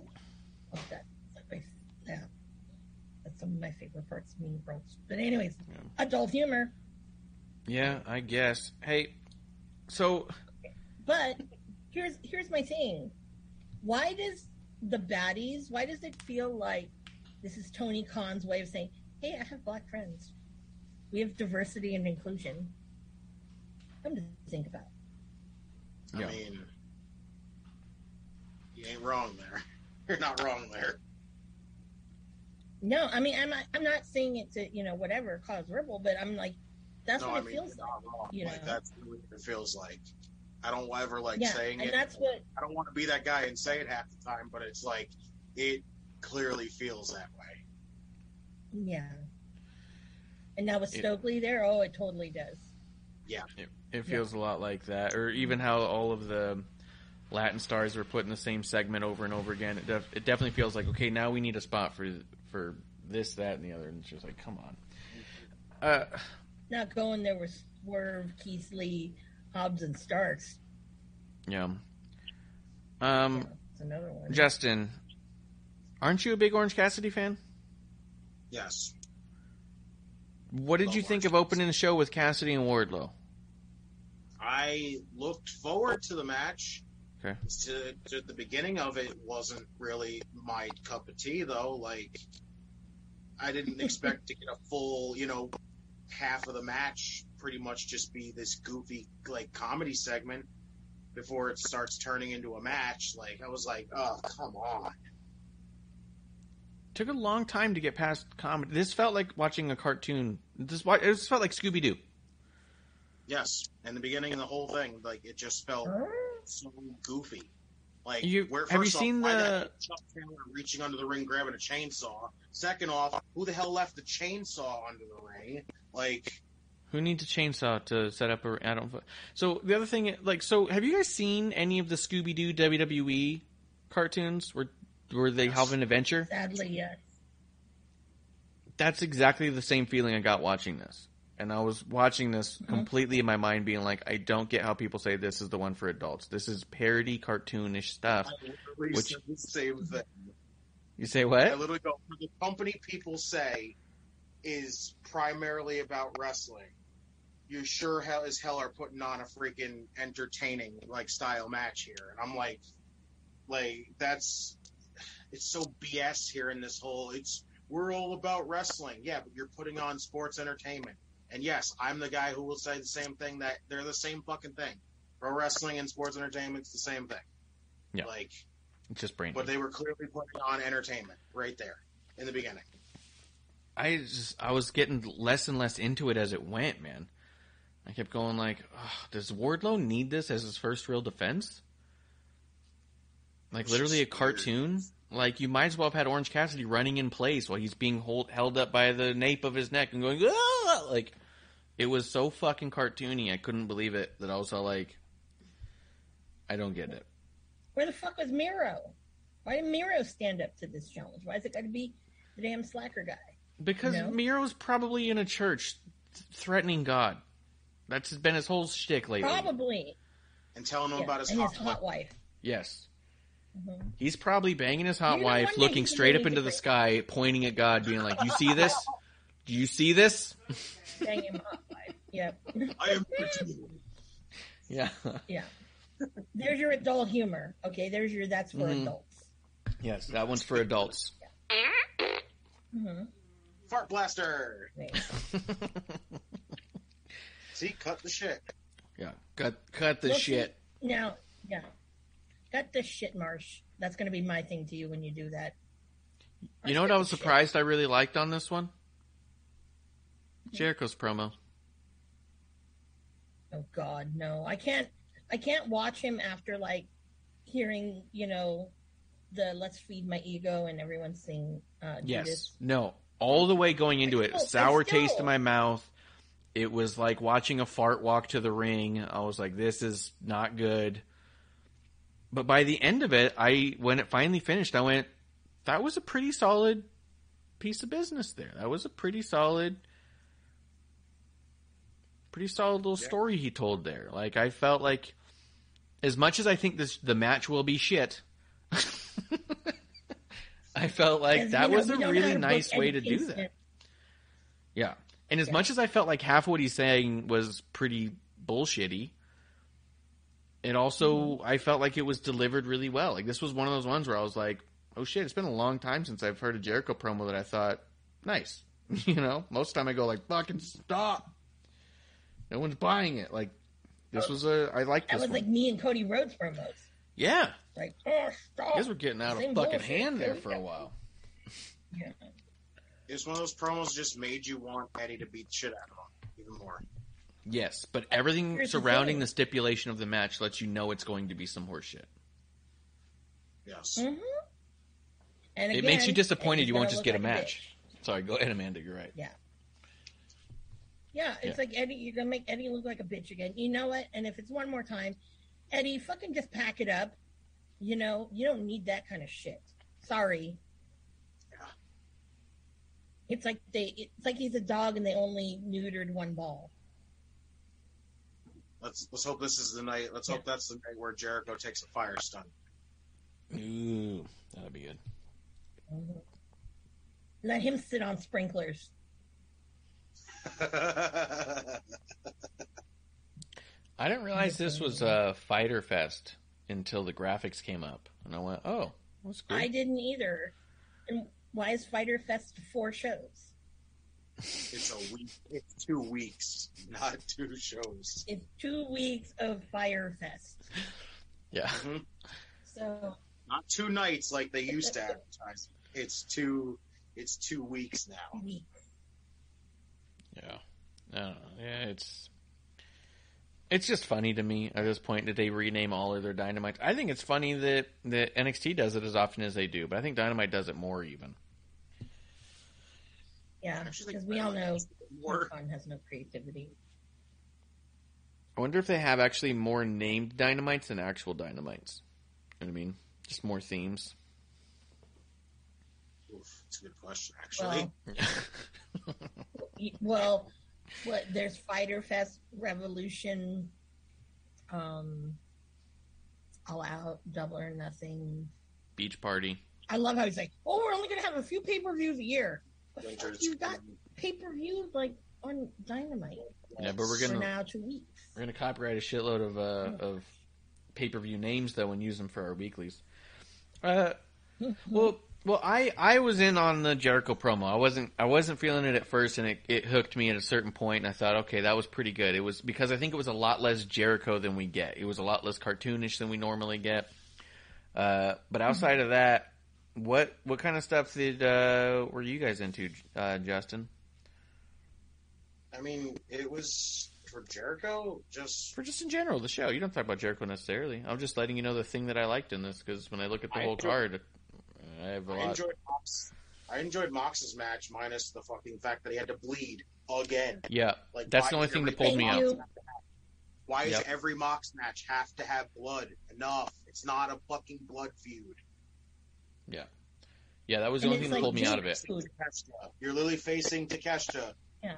Where he's just if he Yeah. wins, he's it's pretty much AEW's championship contenders matches. Like, why is this got to be Mox has got to bleed, Takeshita's got to bleed, like hmm Mox Yeah. has got to show bleeding, like it's not needed this much. And yeah, Yeah. and Takeshita's so fucking good. Like, Love why do you good, need this dude. I'm sad I didn't get to see him in Speedball because Oh, you know, whatever. Wait, But I what? did That's score. match? That was at uh, West Coast Pro. I am I jealous. think you can go back. You can go back and watch it for free. I wasn't there, so I was upset. But I told my friend because the day before he was like, he had a limited run of limited edition shirts, and I have one. Hold on, let me go get it. Let me put Okay. on here. I'll go grab it because I know exactly where it is. I know he had the match with Daniel Garcia too, which was Yeah. probably great. He's doing Um, awesome. Do you think he stays out here for a while, or do you think he does a, an American run and goes to New Japan? I think he's just going for the the U.S. stuff right now. I don't really know. Like, I would love to see him. Garcia? I know he's DDT. I know he was in DDT, but like, Yeah. I, I don't know. What, could No, I see him in New Japan? Probably. I think he'd do fantastic in New Japan. Yeah. Well, he's Yeah. PWG champ right now, so um, Ah, he'll probably have a good to long reign with that. He so- beat Garcia. Yeah. What? Holy shit! I Takeshita believe beat so. Garcia. I don't think he did. I Yeah. thought he lost to Garcia. I don't know. I think he No, no, lost. it- to Garcia. well, not, did he, yeah, no, no. Garcia's the champ. Yeah, I was going to say. I think Garcia beat Takeshita though. Yeah, he did. He did. So see, such a cute. Oh, damn it, young bucks. But it's a great little sumo-looking wrestler guy, I like and that it shirt. says "No pain, no gain," and it's very. See now, if there was a, uh, it was a pro wrestling T-shirt, because let me tell you, the quality of this shirt's very nice, nice. soft style. Um, throw that out there. But what's cool about it is it's not your overly like you wouldn't know it's a wrestling shirt, which is part of the Yep. draw for me. You know, yeah, Osaka, like from Osaka. It's like who's from Osaka? This little like fat looking sumo guy? Yeah. And then you have his name really just very simple. Because I like it when shirts are even though yes it's black and I have ten million black shirts, Mhm, it's nice to have something that's kind of cool that doesn't look like your typical wrestling shirt. For sure. Yeah, yeah. Yep, like our shirts that are that we have. That's true. There's a WrestlingOnTheRocks.com slash shop. You get all your Wrestling on the Rock shirts. We've got some Yeah, I cool was, ones. I was, I was fine. Uh, I was just happy we got to see Takeshita. I didn't. I, I knew the Yeah. Mox match was predictable, but Yeah. I knew this was going to have a hell of a match, and I enjoyed the hell out of it. And also, National Weather Service, go fuck yourself for putting goddamn stupid warnings on my screen in the middle of that match because Oh, it's the worst Yeah. time for oh, that. Oh man, I was That's so pissed. Right near the end, like reaching the end of the match, they had to put the fucking It's like, severe stop! storm warning thing on there, and I'm like, you mother fuckers. I was ready to fight somebody. I was like, I was enjoying that. Yeah, I agree though. It was Yeah. I thought it was a really good match that was spoiled by the blood and not enhanced by it in that case. Um, yeah. but the match was good. Yeah. Can I see a Mox match without blood, please? Yeah. Yep. Please. It's it's taking away I feel from like- matches. It's not adding to it at a certain point. Yeah. And I feel like Tony's like, I'll give you an extra thousand dollars if you cut yourself. Right. I like blood. That's just not necessary. I don't even care. No. How many No. times does it fucking bleed? Nothing. It doesn't make anything better. It just starts to look ridiculous after a while. Yeah. Yeah. I And mean, it also accidentally makes someone bleed. Yeah, it's different. But at the same time, so I know a lot of people have, have been uh, critical of people who criticize too much blood and be like, Ric Flair bled almost every night of his career. But Ric Flair was also in the main event every night of his career. You know what I mean? Uh, against big names, against for the world title in blood feuds. Like him and Ricky Steamboat, we saw three times. Probably happened two hundred. You know what I mean? Like that's just how the territories were. You were on top for the world title all over the country against the biggest star in that area, and everything was a blood feud. This is not. This is a, a like a second match on the card kind of a deal against people who've never had any reason to be upset. This is not a blood feud. There's no title. There's nothing at hands. It was just a match for the sake of Moxley asking for the match. And then you know what I mean? Like that's what I mean. Like that's that's what I think the difference is when people are trying to knock people who say they bleed too much. The the importance was there all the time before. It's not in a lot of these ways that they're booking it. They're not making it look or seem important. Um, we talked about Jericho a minute ago. Oh, did you, did you have something you wanted to come over and say? It, it's like the rest of their product. It's nothing is nothing feels genuine. Everything feels like without without any intention. Yeah. If you don't build towards it, it's like, yeah, you can't buy what you can't what you're not selling, and so. Um, so we talked about Jericho's promo earlier. I wanted to talk about Eddie Kingston for a second because that was a huge thing online for a while. After Kingston's match on Rampage, people were sharing pictures of Kingston and mocking his physique. And you know, it's easy to get the criticism uh, from um, from a very surface level screenshot, right? To be like, oh, look at this guy. He doesn't he doesn't look like he's in shape. And from a screenshot, you could say that, yeah. And I did like the amount of people who were trying. To, they were just starting to name a bunch of like historically big guys in wrestling, right? And they talked about like the Stan Hansens and uh, someone even showed Junkyard Dog, which I thought was sort of unfair to Junkyard Dog because he was in phenomenal shape for so much of his career. He only Yeah. towards the end of his career started losing shape and he was not taken as seriously once he did. So I felt it was a little unfair to negate the majority of the time he was on top. But regardless, there's a lot of badasses who have had a lot of extra pounds in in the gut. And it made me think about Kingston in a number of ways, like the Stan Hansen type. Chris like let's Hero. Chris Hero. Oh No. God, right? Yeah, Oh, no you hell. You clearly don't need to look like an Adonis to be very good or be tough. You know what I mean? It, there is something that makes you take notice of somebody who is in shape that is not otherwise, but in the same time, you can take notice of somebody who goes in there looking like they're out of shape and being a badass. It's what makes a lot of the UFC fights interesting. You see someone who's completely cut against a dude who just looks like he just walked off a farm and you go, well, that guy's clearly not training, and then he wins, and you go, this is incredible. This guy's actually a badass, badass. I the think, thing about it. Everybody d- dug in on Eddie Kingston. It's like, does Eddie Kingston really give a shit? No. No. Guys fucking gonna that- go in yeah. there and he's gonna beat people's asses, and your guys and everyone's gonna sit back and fucking love it, hands down. Yeah, I think the only thing I My wish that thing was different about Kingston, because I think his body type is perfect for his character. I think his actual strikes he's doing look weak. I think he needs to lay it in. He's got some of the weakest chops, forearms, and punches in the in the company right now, and he's an actual badass. I would never want to take a punch from him. You know what I mean? And so I think it's the only thing where someone sees that, and then they'll put a clip of him doing all those chops, those really bad chops he did on Suzuki, and you go, yeah, Those those chops always look bad though, sadly. Yeah. So just Like- don't do them. Like he's an actual badass that I don't want to punch me. Don't make your punches look- Japan doing it. It's Oh. the only way it looks good.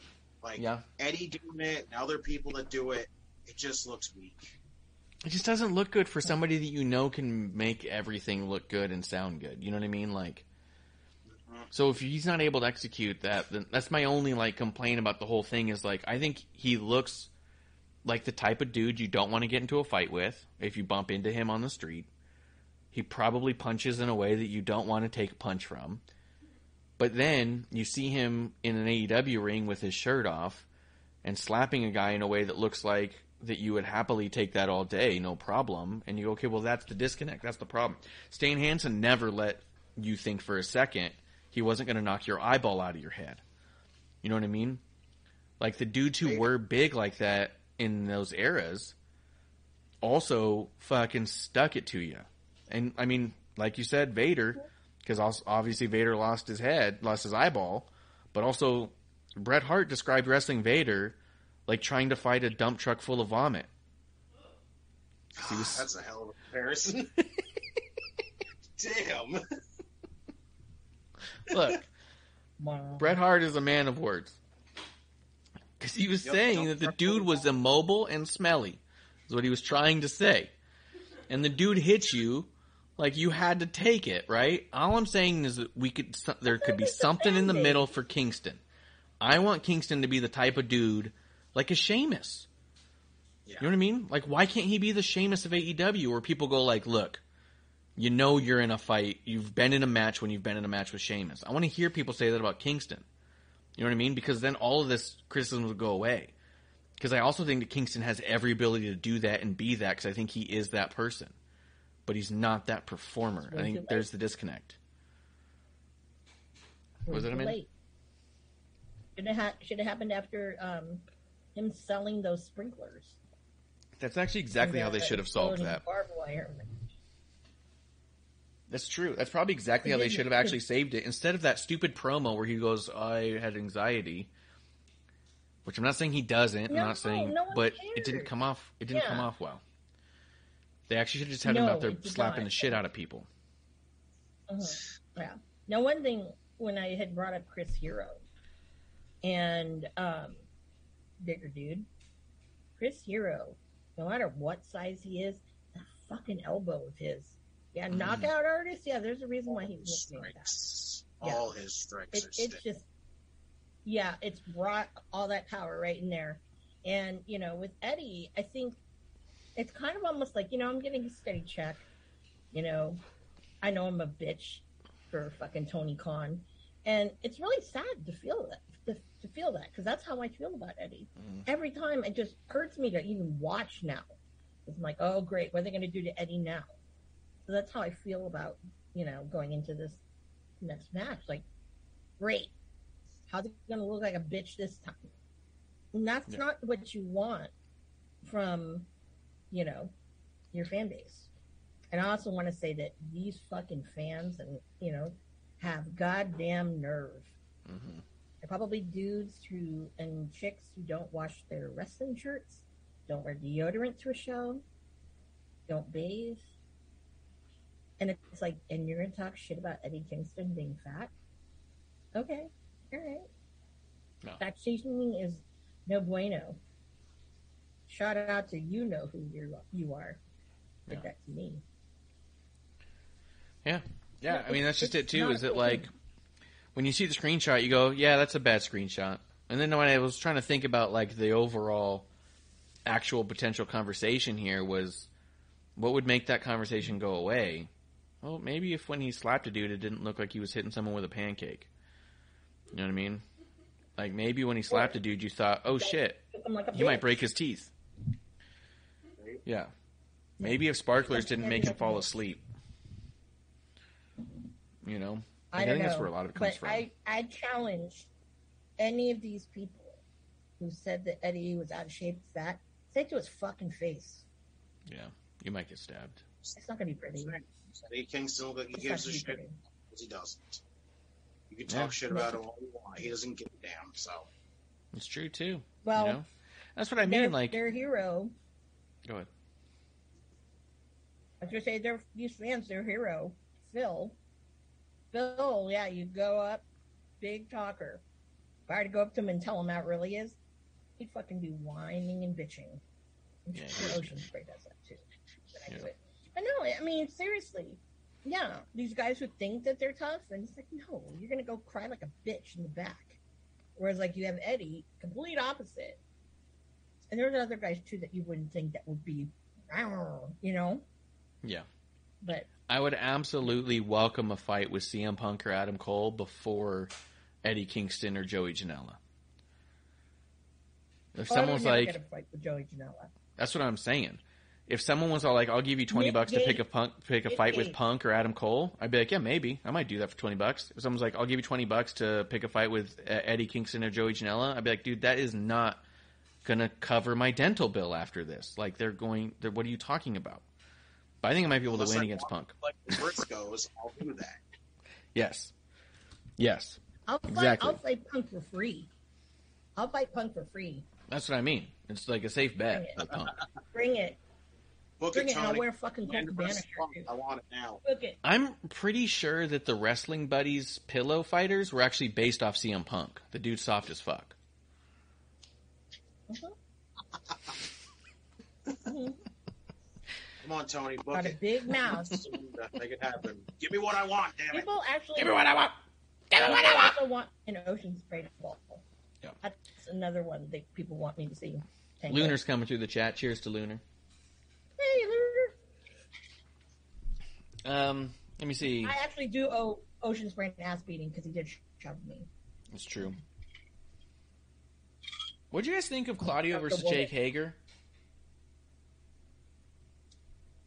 For a company that's not trying to be like WWE, Yeah, this was for the Intercontinental title. WWE Kind of match. I mean, I'll be honest. At first, I was like, I don't, I don't know. Maybe this could be something. And after about a minute or two, I was kind of getting into it. And then it went for like two commercial breaks, and I was like, I was done with this match a while ago. Mhm. Like this match went on way too long. Like it, I was it, waiting for some We the People. it bought me in, and then wore me thin. You know what I mean? Like it was one of those ones where I was like, I don't know if I'm gonna like it. Jake Hager's really not that good. Claudio's incredible. I don't know. And we've seen it a dozen times in good at WWE. You know. Yeah. And then yeah, part, a couple minutes in, I was like, you know what? I think I'm into this. I think this is a good match. And then 20 minutes later, I was like, what are we doing here? There's got to be more show. It was just, eh. Hager just doesn't do it for me. Yeah. And I every time I know he's a heel and all that shit, but every time he brings up his MMA background, it's like the most petty, stupid shit. Like you had two fucking fights and one you technically didn't lose because you kicked someone in the balls and they called it a no contest instead of disqualify you. Like you do not have this storied MMA career. You barely won the first one and you kicked balls to get out of the second one. You're not a fucking MMA hero. You're not fucking Bobby Lashley. Like, We the people. Yeah. know, Call bullshit. yep. All bullshit. I was waiting for that. I was waiting for that. And like Oh. Dutch Mantell to come out from the woodwork. Oh well, the crowd chanted it. It was funny to me. Yeah, they were chanting Yeah. it. And I was just like, Because hmm, those are all they're they're still all they're fans of both. You know? You bitch about one or the other, but then at the end of the day, you're pushing that the WWE agenda on all of this, and it's like, Yeah, I did think it was- what makes like sense. They had Jericho say when Hager came out there and they chanted "We the People." Jericho says it's a stupid gimmick created by stupid people, but now it's fine that we chant "We the People." Like what? Yep. Yeah. So they stupid. probably give Tony a hard on. I also thought it was way super soon to put them together. But maybe it was just a comfort thing. Maybe Claudio's coming in and calling his shots, maybe he wanted to work with his old friends. Like I could see that, no problem. But it seemed like storyline wise, that was really fucking quick to just be like, and now these guys. I was like, hmm. okay, I thought we would build towards that and make it seem like a thing. Make it seem like, will they, won't they? I want a little Ross and Rachel on my Claudio Jake Hager, and I didn't get that. They literally Uh-huh. said it's two the battle of two former best friends, and I'm like, but they haven't been together in forever. So what the hell are you talking about? Yeah, and that's one of those things where I said that Tony has no patience. He has the two of them signed, and he goes ooh ooh ooh ooh, and he just has to do it right away. yeah, yeah, like a child who just opened up a new toy. Easy pickings. Uh, let's see. There was a bunch of other stuff, but I think the only other thing that I thought was going to be worth talking about, realistically, it was nice to see Serena Deeb on Rampage and Dynamite. Uh, I don't think the matches were particularly great, but it was nice to see her. Uh, I think her and Mercedes is an interesting. I think that's pretty cool. Mhm. Uh, but then we have the I'm, I'm looking forward to that. yeah. It's been a long time. Really good. I'm actually looking forward to it. Yes, that match will be Mm-hmm. good. The matches we're getting leading up to it have not been. Yes. But Anna it's Jay always good to see Serena more Deeb. Yeah, she needs a ton of work. Dude, and the Anna J. Tay Conti Yeah. thing backstage too was also fucking trash. Like, they are bad at talking. I literally said Ted Conti? I'm like, Tay walks in. What'd you say, Justin? When Tay walks Oh. in and she starts talking to her, I go. The first thing I said is, "Does anybody understand a single fucking thing that Tay Conti just?" I literally said that because I didn't know what the hell she said. She literally just walked in and she was like, and I'm like, "What did she just say?" I understood what she said, but she ring, ring, said it like she said it like a high schooler doing their first table read for a play and thinking they're like the best. It was like the most childish form of acting. Yeah. I was all like, She "Oh, we're back to community theater. Fantastic." Theodore? yeah, she was like Yeah. Someone who tried to be Regina George. Yes. Yep. Really Oh, tried, but Jesus. hmm you didn't grasp the concept of Regina George. Yeah, she saw Mhm. Mean Girls and said, "I could be that." And then Tony said, "Yeah, I don't see why not." And have you ever tried it? No, but I could do that. And then doesn't well, do it very guess well. what? I've seen Heather's and I could do all that shit very well. I believe that. You would definitely blow up a school. I think. Dude, Mhm. wait a minute. Uh, She's talking about a movie called Heather's where they do that. That wasn't out of nowhere. No, no, I, I, I, I actually can recite that sh- that movie Yeah. verbatim. That Yeah. freaked actually. Um, who was it? Who freaked out? Oh, Chuck Taylor was freaked out about that. I can see that. Dude, He that's my movie. He does seem Dude, skittish. I can have the whole, I can have the whole conversation. You know, the one um, at the party. You stupid fuck. You goddamn bitch. You were nothing before you. You're Uh, with Betty. Was there anything besides the the tag match else that you guys want to talk about? You just want to talk about the tag match? Um, real quick, Yeah. Thunderstorm is kind of cute. I'm not. They make a I'm not team. gonna lie. They make a great team. What I would really like is if he does do some tag belts, have those two have some belts. It would be even better if they both had a belt and had the tag belts because then that's really going to make your women's division. You need to fucking step up. like the pairing, still don't understand it though. Why? Yes. They just fight. They just fight, and then they're best friends. Like, all right, Well, do your thing. it's, it's they had a mutual respect for each other. No. because you don't see that with the women on that roster. Because obviously, when you see DMD, she, you know, she's already, oh la la la, you know, I'm away. I just, I'm back. La la la. I'm, no, Uh, cared. The minute she walked The in, I person go, who cares "Oh, about your old this is man." how it lasted. yeah. Yeah. At I least think Jamie Hayter was with her, so so. I think Thunderstorm is a good tag team. I think there's no point to have any tag teams the way that they've got the division going. There's literally no tag titles for them to even be a tag team for. Uh, I don't think the company needs tag titles for women necessarily because they have such a thin roster that are doing anything anyhow. But they've got enough titles anyways. Might as well throw in some more. But I think having official tag teams for the women there makes no sense right now. And I just my only issue was I just was a little.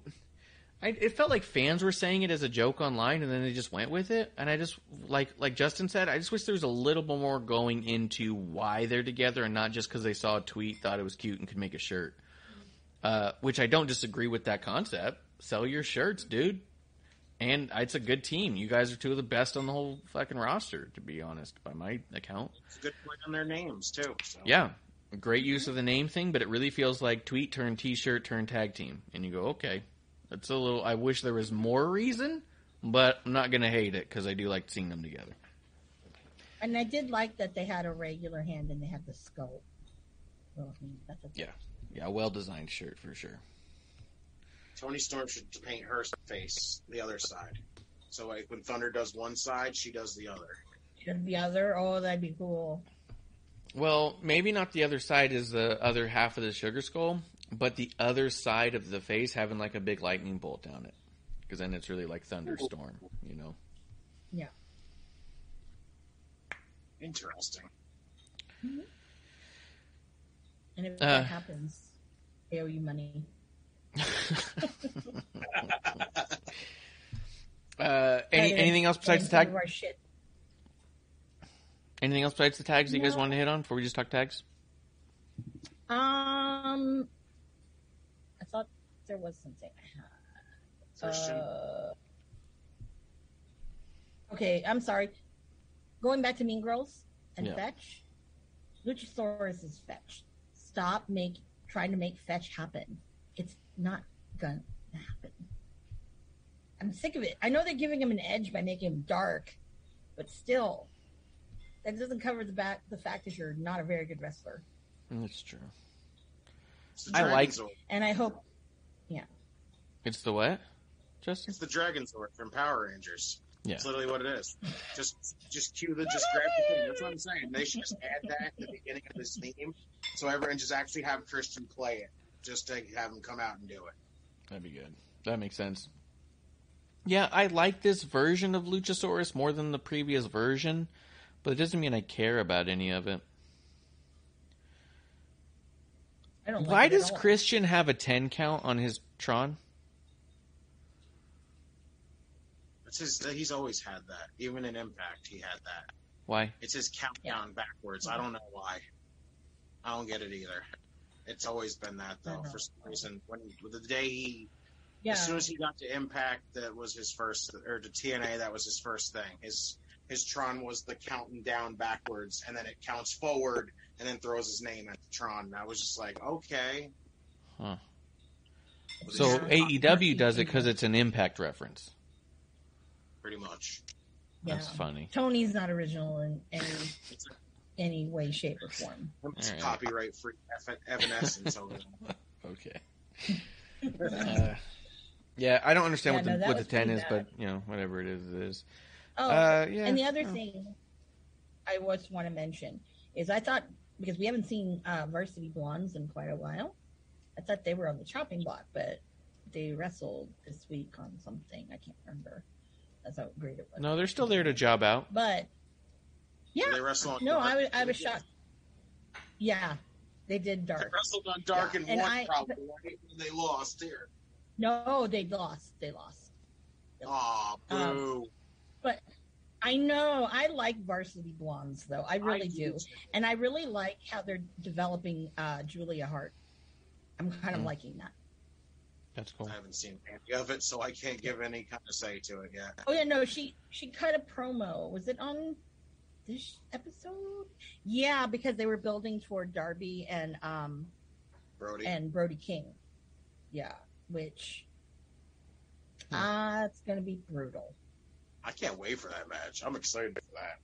It's gonna be awesome because I I I've seen it in a like a version of that before, and it was like fuck.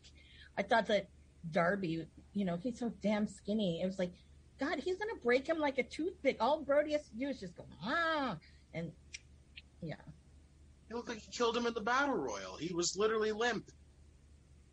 I was like, that's that was the greatest. Like, yeah, but that was always that for me was like that's the greatest ending to a battle royal. The way he did that, I think it like is probably damn. That's Mhm. telling you. Yeah. The one thing that was weird though was Yeah. how come now we're playing into Griff Garrison looking like Jungle Boy? Yeah, that was Because dumb. the because- Jungle Boy's not on. Everyone said that Yeah. for years, Yes. and now all of a sudden it's Yeah. like, hey, look, check it out. They look the same. Yeah. And the way Christian's like, I couldn't quite put Oh. my finger on it. You could put your finger on it immediately. Like, shut up. We all put our finger on it right away. If there's one thing that's been properly fingered upon, it's been Griff Garrison looking like Jungle Boy. It's got all the fingering we need. There's no way you couldn't thumb that one down. Luchasaurus could put his invisible I want tail him- on, for God's sake.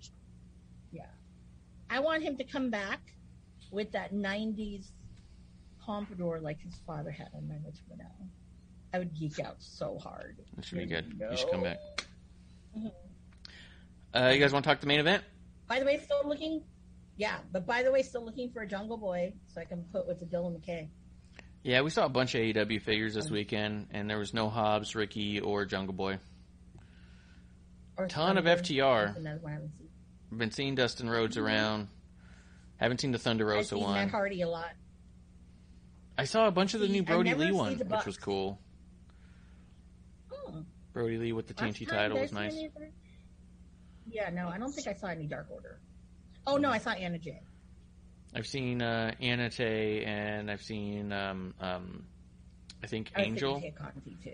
I think lot of- Angel, like was it V Angel or something like that? I think he's got a figure. I think I saw. Oh, Alan Angels. Alan Angels have yeah.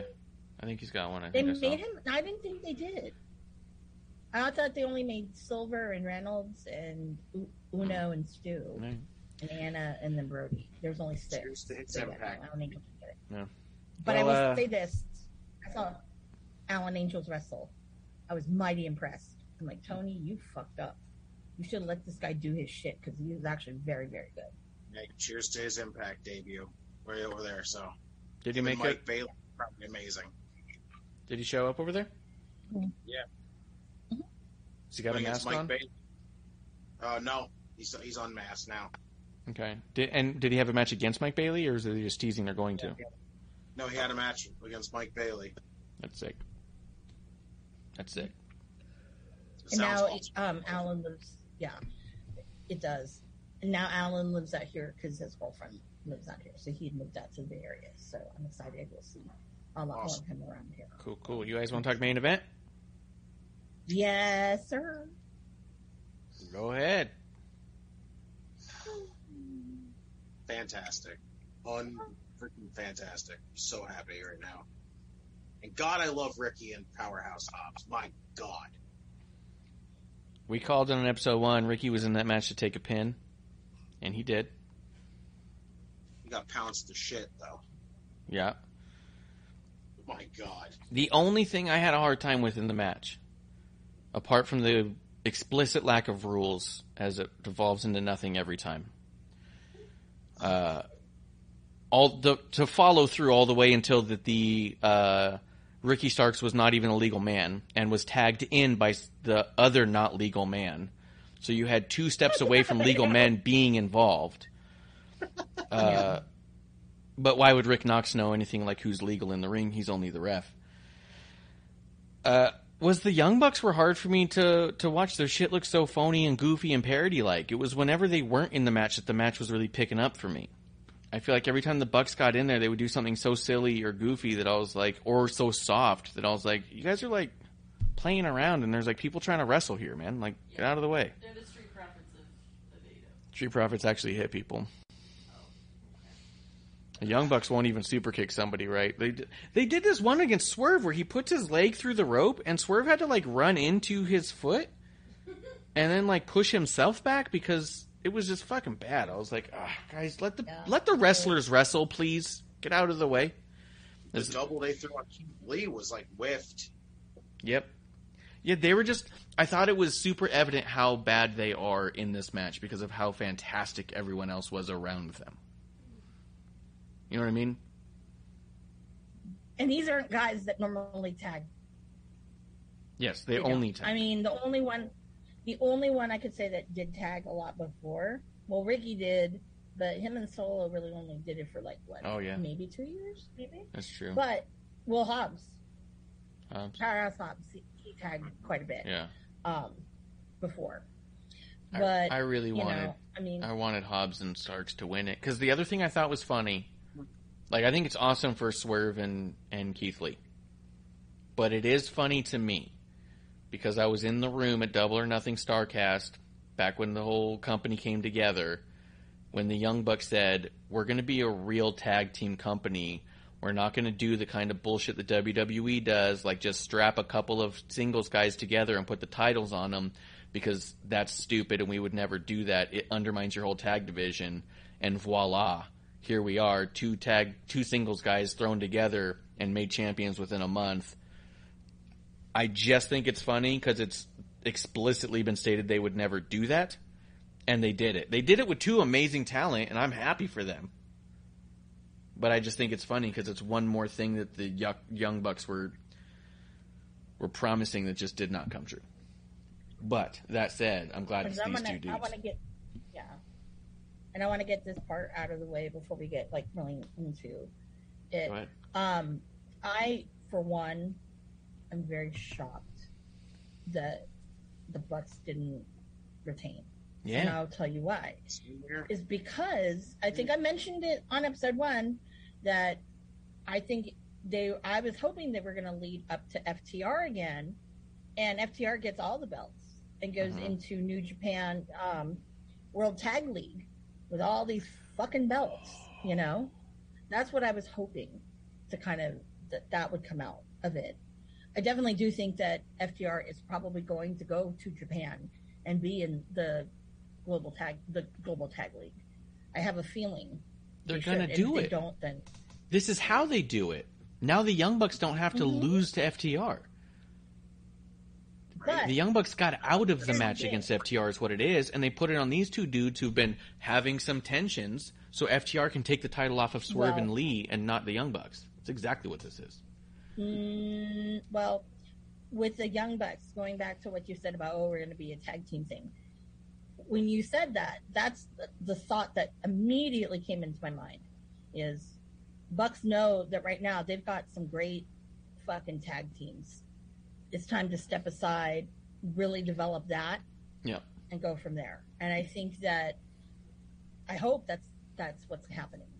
I really do, um, because nothing, and I've said it before, nothing has gone what these people said. Yeah. AEW was going to be about. Nothing. Yeah. It's Tony the Tony the God Con show, and you know whatever. It's like I think of Truman. That's fucking the the dude is fucking the director guy. That's fucking Tony Khan. You know, I mean, But, But- this would have been because see if you had had to, a- if you had had Young Bucks versus FTR, it would have been the rubber match. It would have been the third match.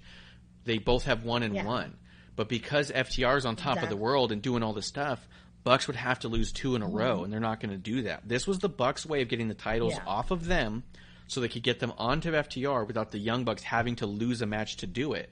They pinned Ricky because that's why they put him in there. And they didn't want it a one-on-one tag match because otherwise it would have just been straight up them. They needed a third team in there to take the pin so Young Bucks could leave the titles behind and still never lose the titles. And definitely not lose to FTR a second time. So FTR is going to take the titles off Swerve and Lee and go to Japan with all the titles.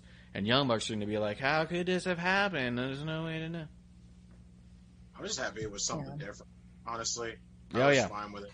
Yeah, it's just again, everyone was all FTR Young Bucks again, but honestly, I would be. This is I'm all for FTR. I'm all for FTR and Swerve Armory that match. Yep. This is way It's gonna better. be nuts.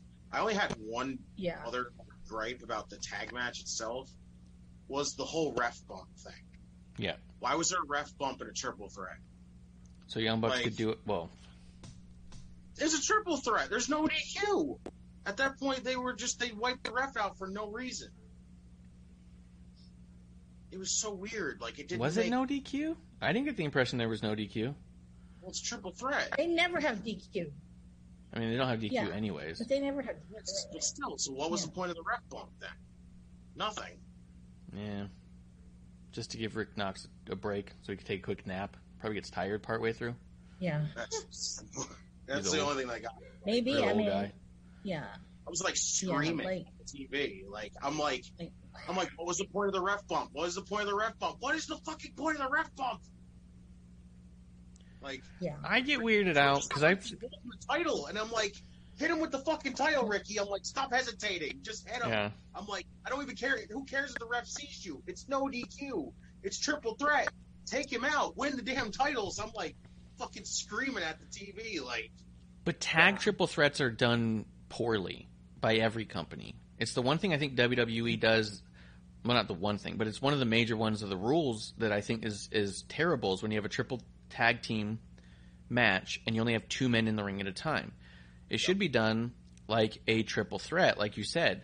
But if it's also no DQ, then no one has to tag in and out. And if no one has to tag in and out, then no one ever becomes legal in the ring. And then it doesn't matter who you pin when. Yeah, that's like lucha rules. Yeah, it becomes lucha style where it's Yeah. like it becomes impossible to know who can win. So you have to have rules and tags have to matter.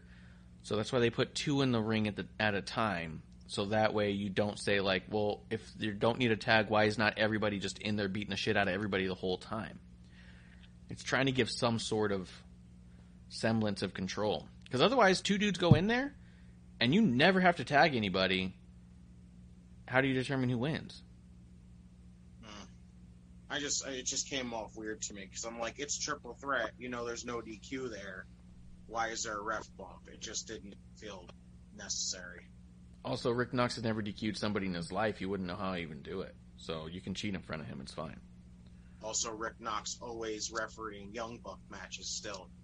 Yeah. I love last week when JR, one of the women's matches had a tag, and uh, uh, JR said that tag was done hand to hand right there in front of the ref. Not even Rick Knox can mix that one up.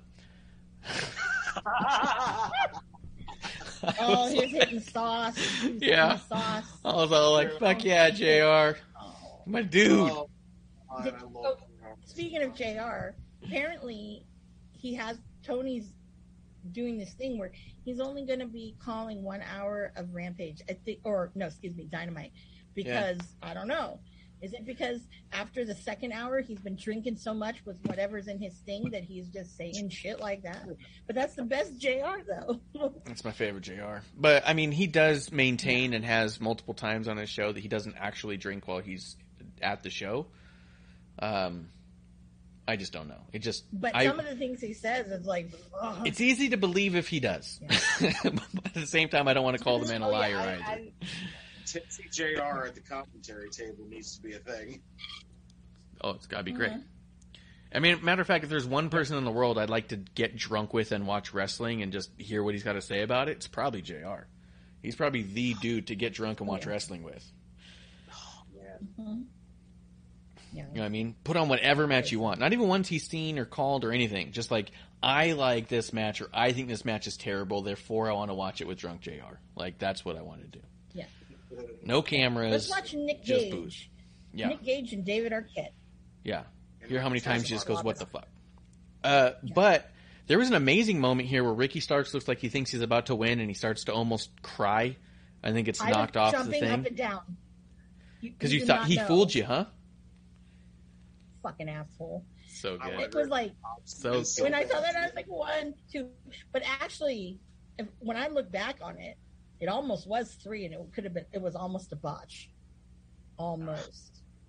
Ricky But I, I, I was had- crying already, and um, I had to watch it later, so I made sure I did not see any spoilers, and nobody spoiled it for me. So when I saw that, I'm like, oh my god, they did it! And then, you know, I'm like, fucking Rick Knox, what the fuck? You're playing with my emotions.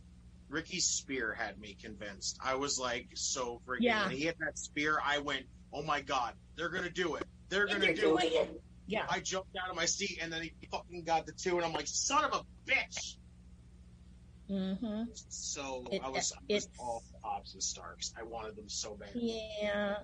I'm- will say, yeah. Keith and Swerve. I'm gonna say this. One thing I'm gonna put some comments about it before I go into um, Hobbs and Stark time here. Um, I thought the Young Bucks were like the Young Bucks of old, which a little bit, even though yes, there was a little bit of comedy in there, but they were more of the Young Bucks of old, you know, in some of the style. And it, for me, it kind of hit off a little because you're with people that aren't normally tag teams. So it's not supposed to be 100% polish, you know? Because everyone, I mean, they all had something that, you know, wasn't on. You know what I mean? Except for probably Starks and Swerve, probably, I would say. Those two, because those two were on. I mean, Yeah. that spot Starks where Swerve did yeah, he did that moonsault off of Keith Lee's chest. Holy shit, I love that move. I do too. I don't know how Keith just Yeah. goes.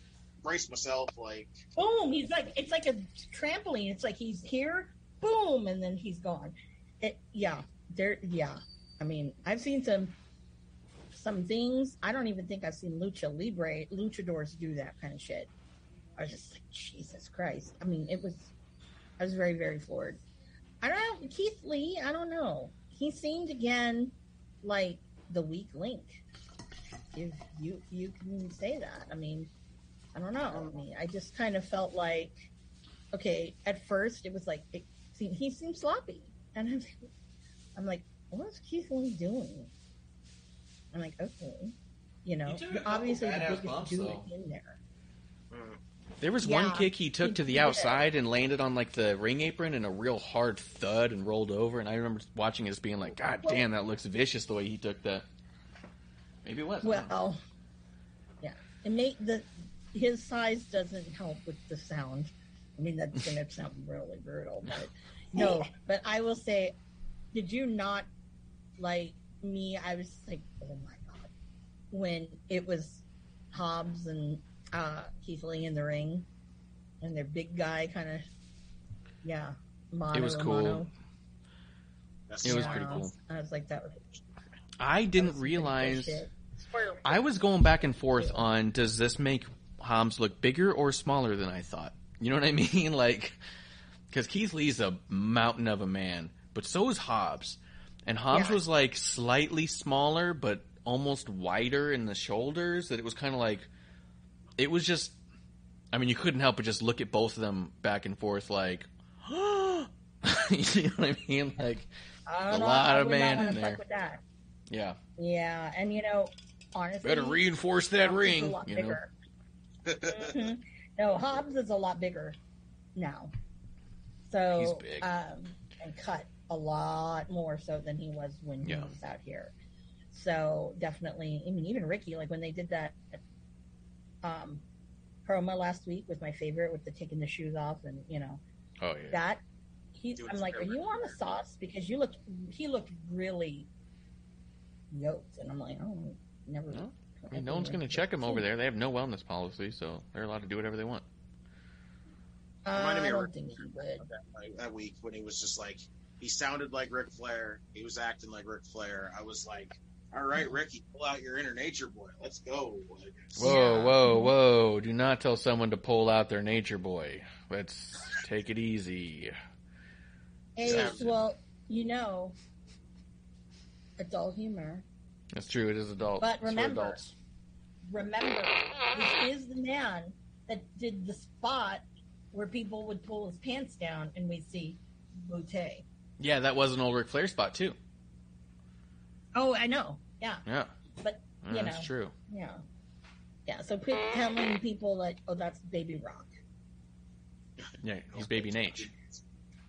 Well, you can't have Yeah. Baby Nage because you have Little Nage. We're in a tough spot with Yeah. Ricky Starks. How can we mock him and not hurt other people's feelings? I'm kidding. There's a lot of people's Kidding. feelings that get hurt. You know, but there's a lot of people's I love that hurt. absolute Ricky Starks. I just want to say Oh, I know. I want to say that that spot. I hate him. You you fucking had me fooled. I feel so foolish for jumping up and down and You can be crying and thinking this was it, She said that before, yeah. Ricky. That's like I say. No, but um, and then Hobbs, you know, basically suplexing everybody on top of people. That was like, funny. God. It was funny because I thought it was was going somewhere, and then it kind of didn't. And I was like, "Oh, that was just an indie-rific spot." But how badass did it look? You know what I mean? It looked 'Cause at first-. Like, Oh, it was super fucking badass.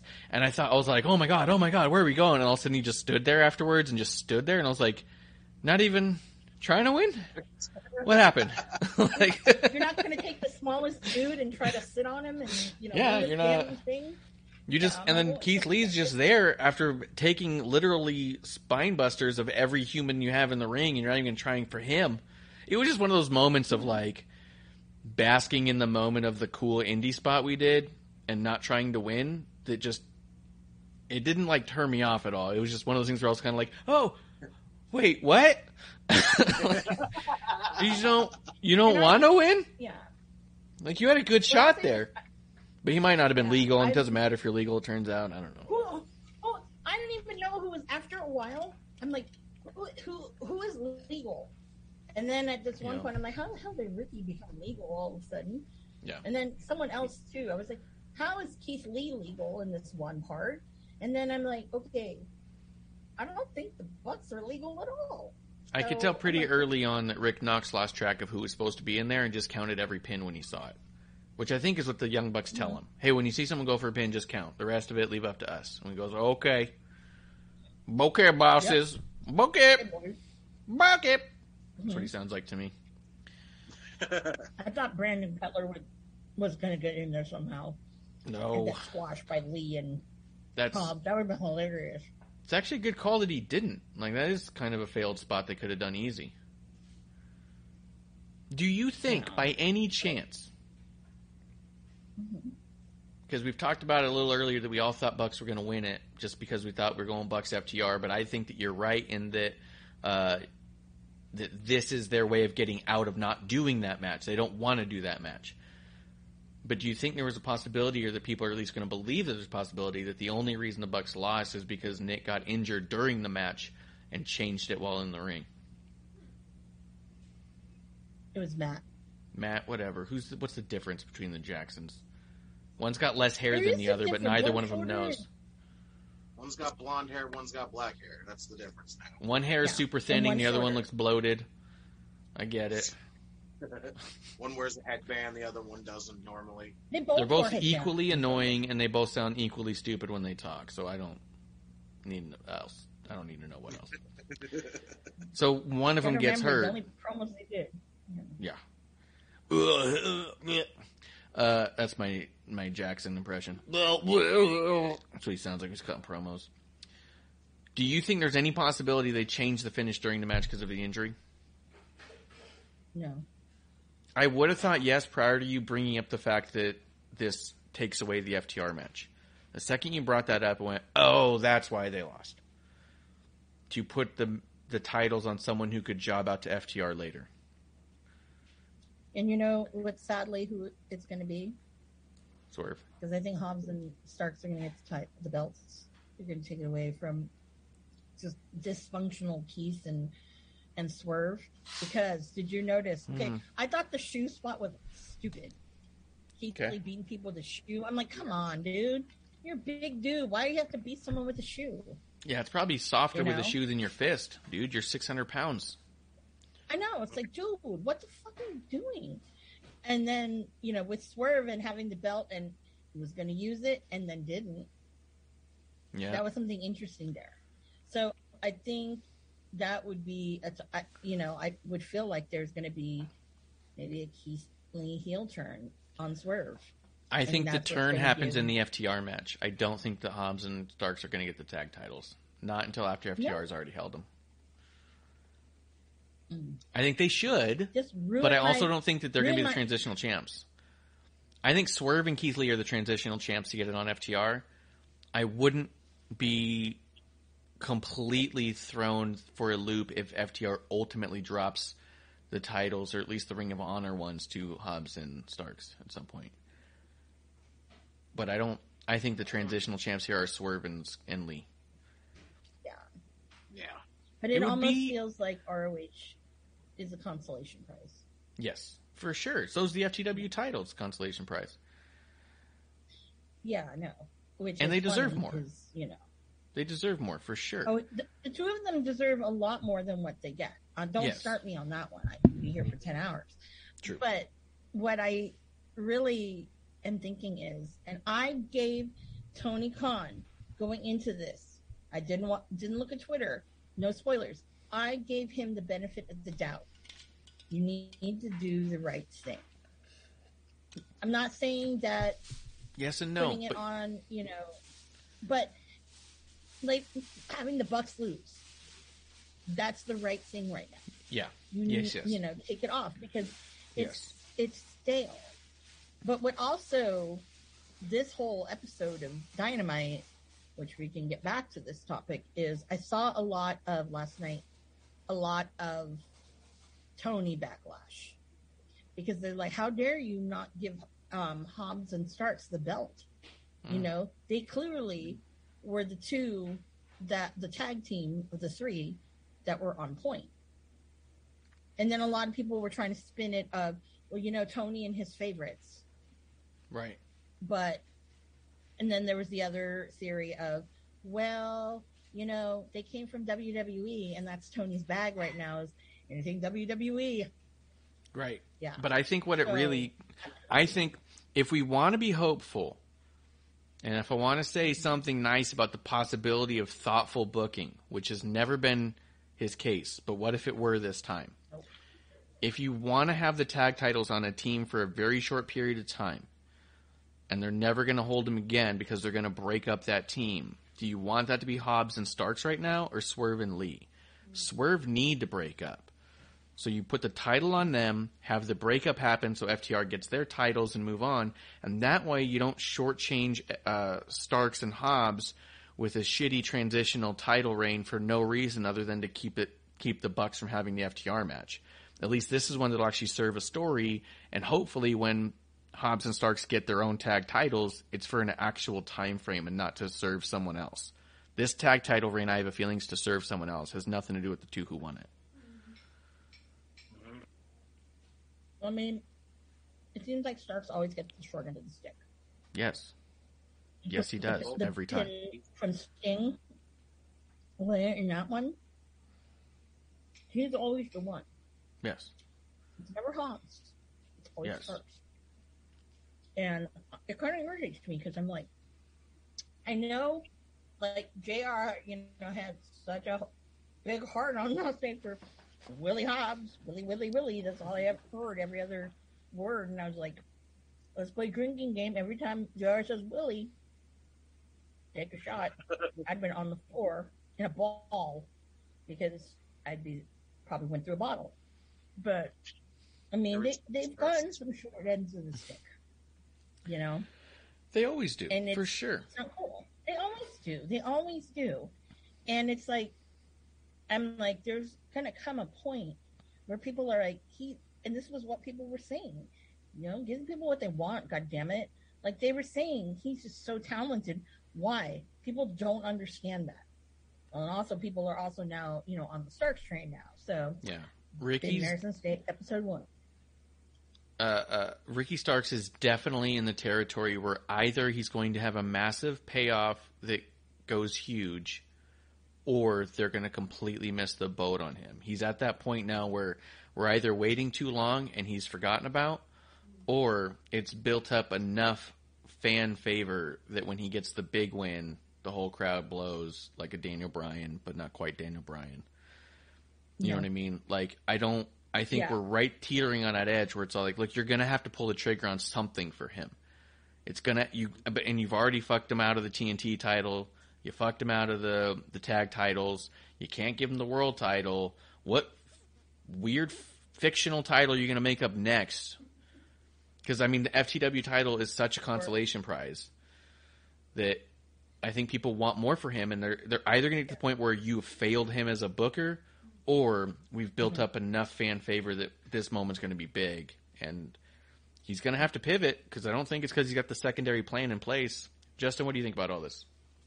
I mean, I I hope Ricky and even Powerhouse Hobbs actually get something here because I think we're at the point where they're people want them to have championships at this point.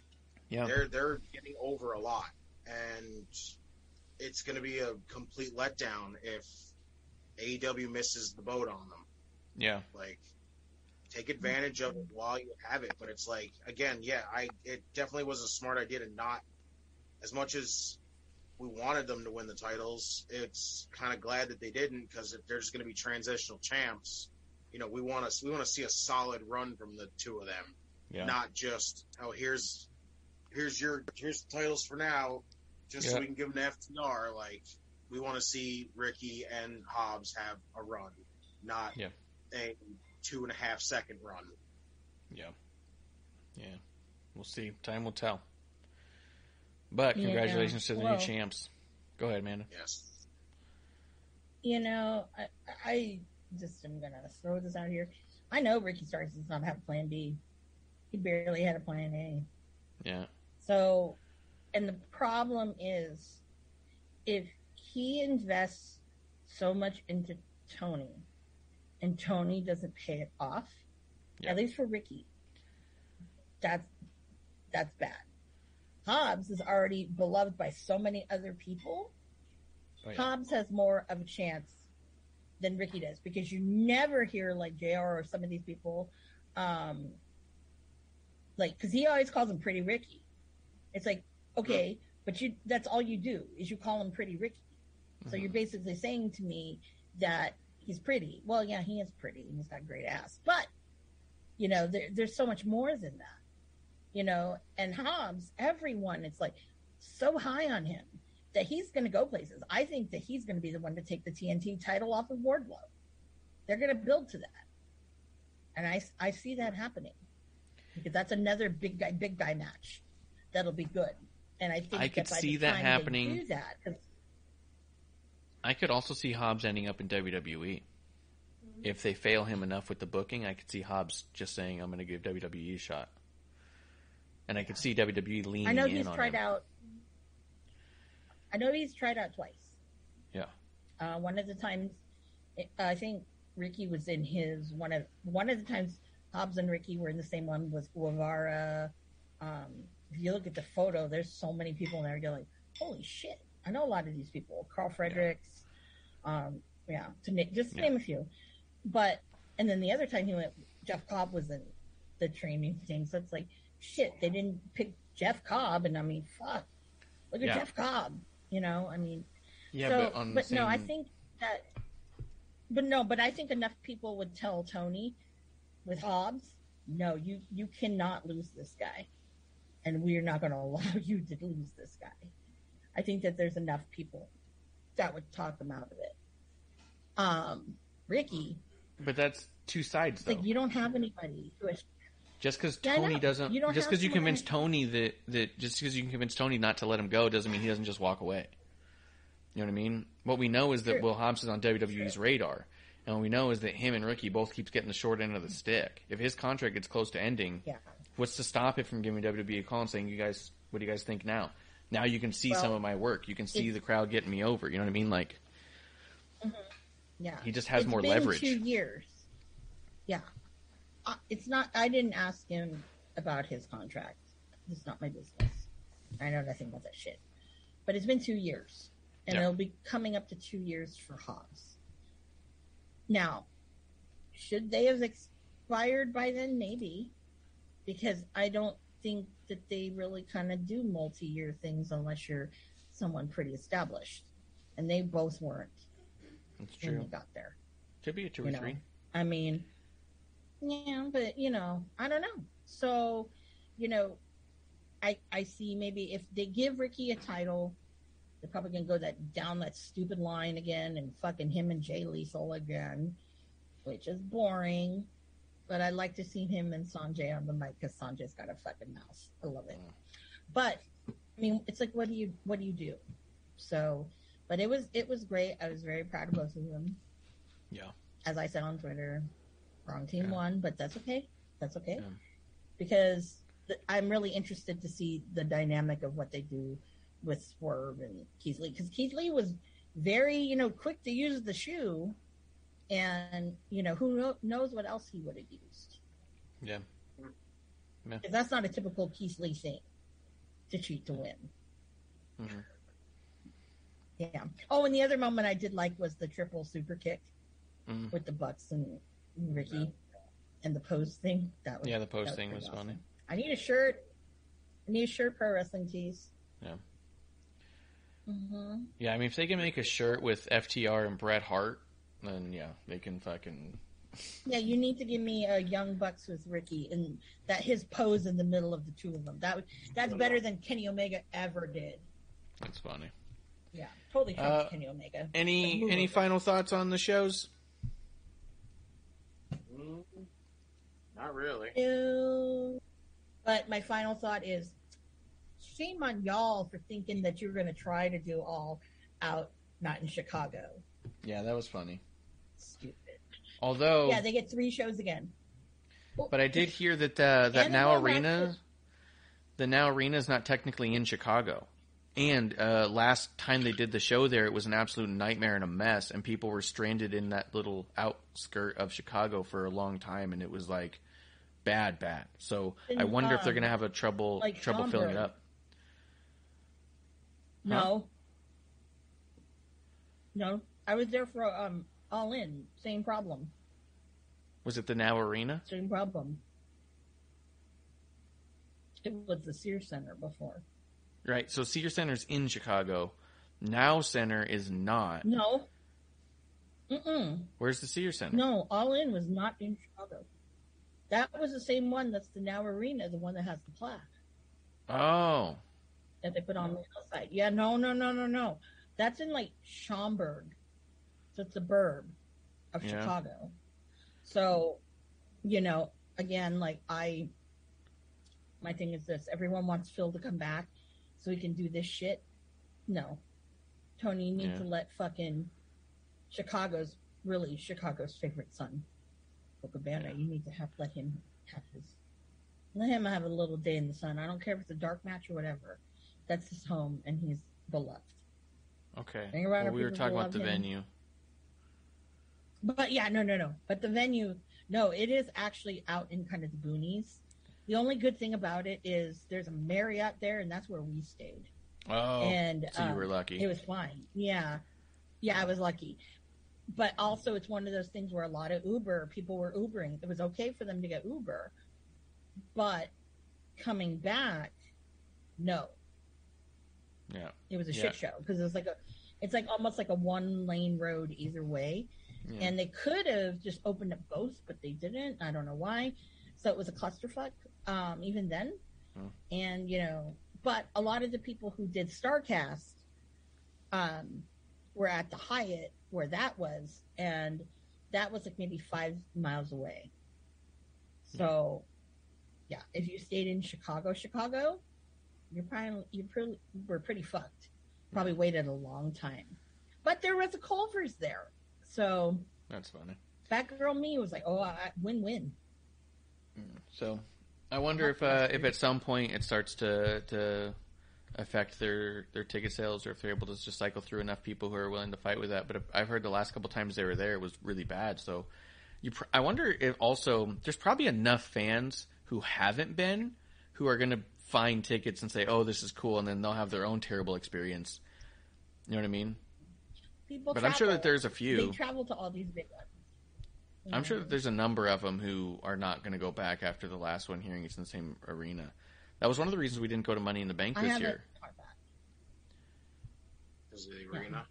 because the arena, literally the arena Money in the Bank was in. We had such a miserable time we went there that we just decided not to go. We said we'll do other shows. Oh, where was it at? Uh, Allegiant Stadium. Oh. And we know that some of the reasons that was terrible wasn't exactly uh, like it wasn't their fault. Some of it was their layout. Some of it was their policy. And so we could have easily gone back with a new game plan. But it was also like, no, you guys made it so miserable the last time. I don't want to have to come up with a game plan. So we decided just to not go to the show. So I'm sure there's going to be people who won't go to the show who would have otherwise gone. But there's probably enough who haven't been who want to go who will figure it out as they go, you know? But I wonder if it affects their sales at all. I wonder if we see like a little bit of a slow sale at first and it picks up as it goes. No, Like, it's going to sell out. well, the scalpers have been getting screwed on those. A lot of those sellouts that happen really fast, you end up finding tickets same day for two bucks because a lot of the scalpers are scooping them up and then can't sell them. Well, you know what's awful is like when they were going to do the forum and everything in LA, man, I was waiting. And there was one who had a single. And I'm like, I know you're not going to get rid of that. You, You're no way. Like, just give it to me for face because then you got Yeah. your money back. Yeah. Okay. And I was just, it, it, it didn't sold, sell. When they had all in, I was in the front row, obviously. You've seen me on that. But the, we were on the ramp side. The two seats that were on the ramp, nobody sat there. Why? Because ticket brokers had, scalpers had them. And they had them for a while. The first price was like 10000 each. I'm like, no one's to pay that. Oh. Then it came yeah. down. And, yeah, then it came down. And then when it was um, like a week before the show, it was at 2000. And I'm like, no one's to buy that. There's no way, you know, no one's to do it. And sure as shit, day of, they marked it down to a thousand. Didn't sell them. So those were empty. So I stuck a friend down there. So, you know, I mean, but point of it is, is that, yeah, the scalpers are getting them. But if it was easier to find these people who have these tickets, you know, it's not like back in the day where you can call these like agencies and stuff and they can get them. Yeah, they're hiding behind StubHub and Ticketmaster and all these things. Because I would be one like if they had a single like me, I would have said, "Yo, I know you're not going to sell it. Just give it to me for face." Yeah, a lot of the the LA show and stuff like that, and some of the other ones, people were showing same day, like hundreds of tickets on sale for two bucks or six bucks or less, kind of a deal, because scalpers are scooping them all up, trying to make as much as they can, and then day Mhm. of just trying to get rid of them. So there's a lot of people who've been waiting And then I going for dirt cheap. Yeah, Damn. But we'll see how it plays out. We'll be we'll be back to check it all out. Uh, uh, I don't. There's a battle royal in NXT this coming up week. I don't remember if there's anything else going on that was like booked that sounded incredible, but we'll we'll break it down when we get there. I don't know. We'll, we'll, we'll see. Yeah, Justin, tell people where they can to see what find you and your yeah. brother ranting and raving. You can find us only on Twitter. Find the show on almost every platform but Apple. Like I said, hopefully eventually I can get that there, so I can just say every platform at this point. But find need whichever to- one you want to find on. I need to get in your computer and help you set up that Apple thing because pisses Pretty me off. You're not an. Apple. We'll, Pretty we'll have to square that away. Maybe this weekend we can find time. Awesome. Uh, outside of that, maybe we can find time during the week next week. But until then, you can find us at WrestlingOnTheRocks.com. You can go to WrestlingOnTheRocks.com slash shop to get all of your Wrestling on the Rocks and merch. We got mugs. We got pint glasses. We got tote bags, shirts. I think I put a sweater and a blanket. I thought about putting a shower curtain. You can have a shower curtain. You know what I mean? Like, if you want one, let me know. We'll make it happen.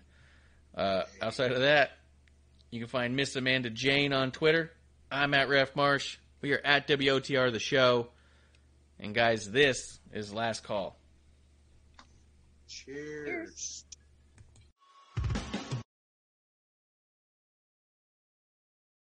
Please continue to support us or buy us a drink by following and putting the I in subscribe on Twitch. Or subscribe and review our podcast on Apple Podcasts or wherever you listen to us. Cheers!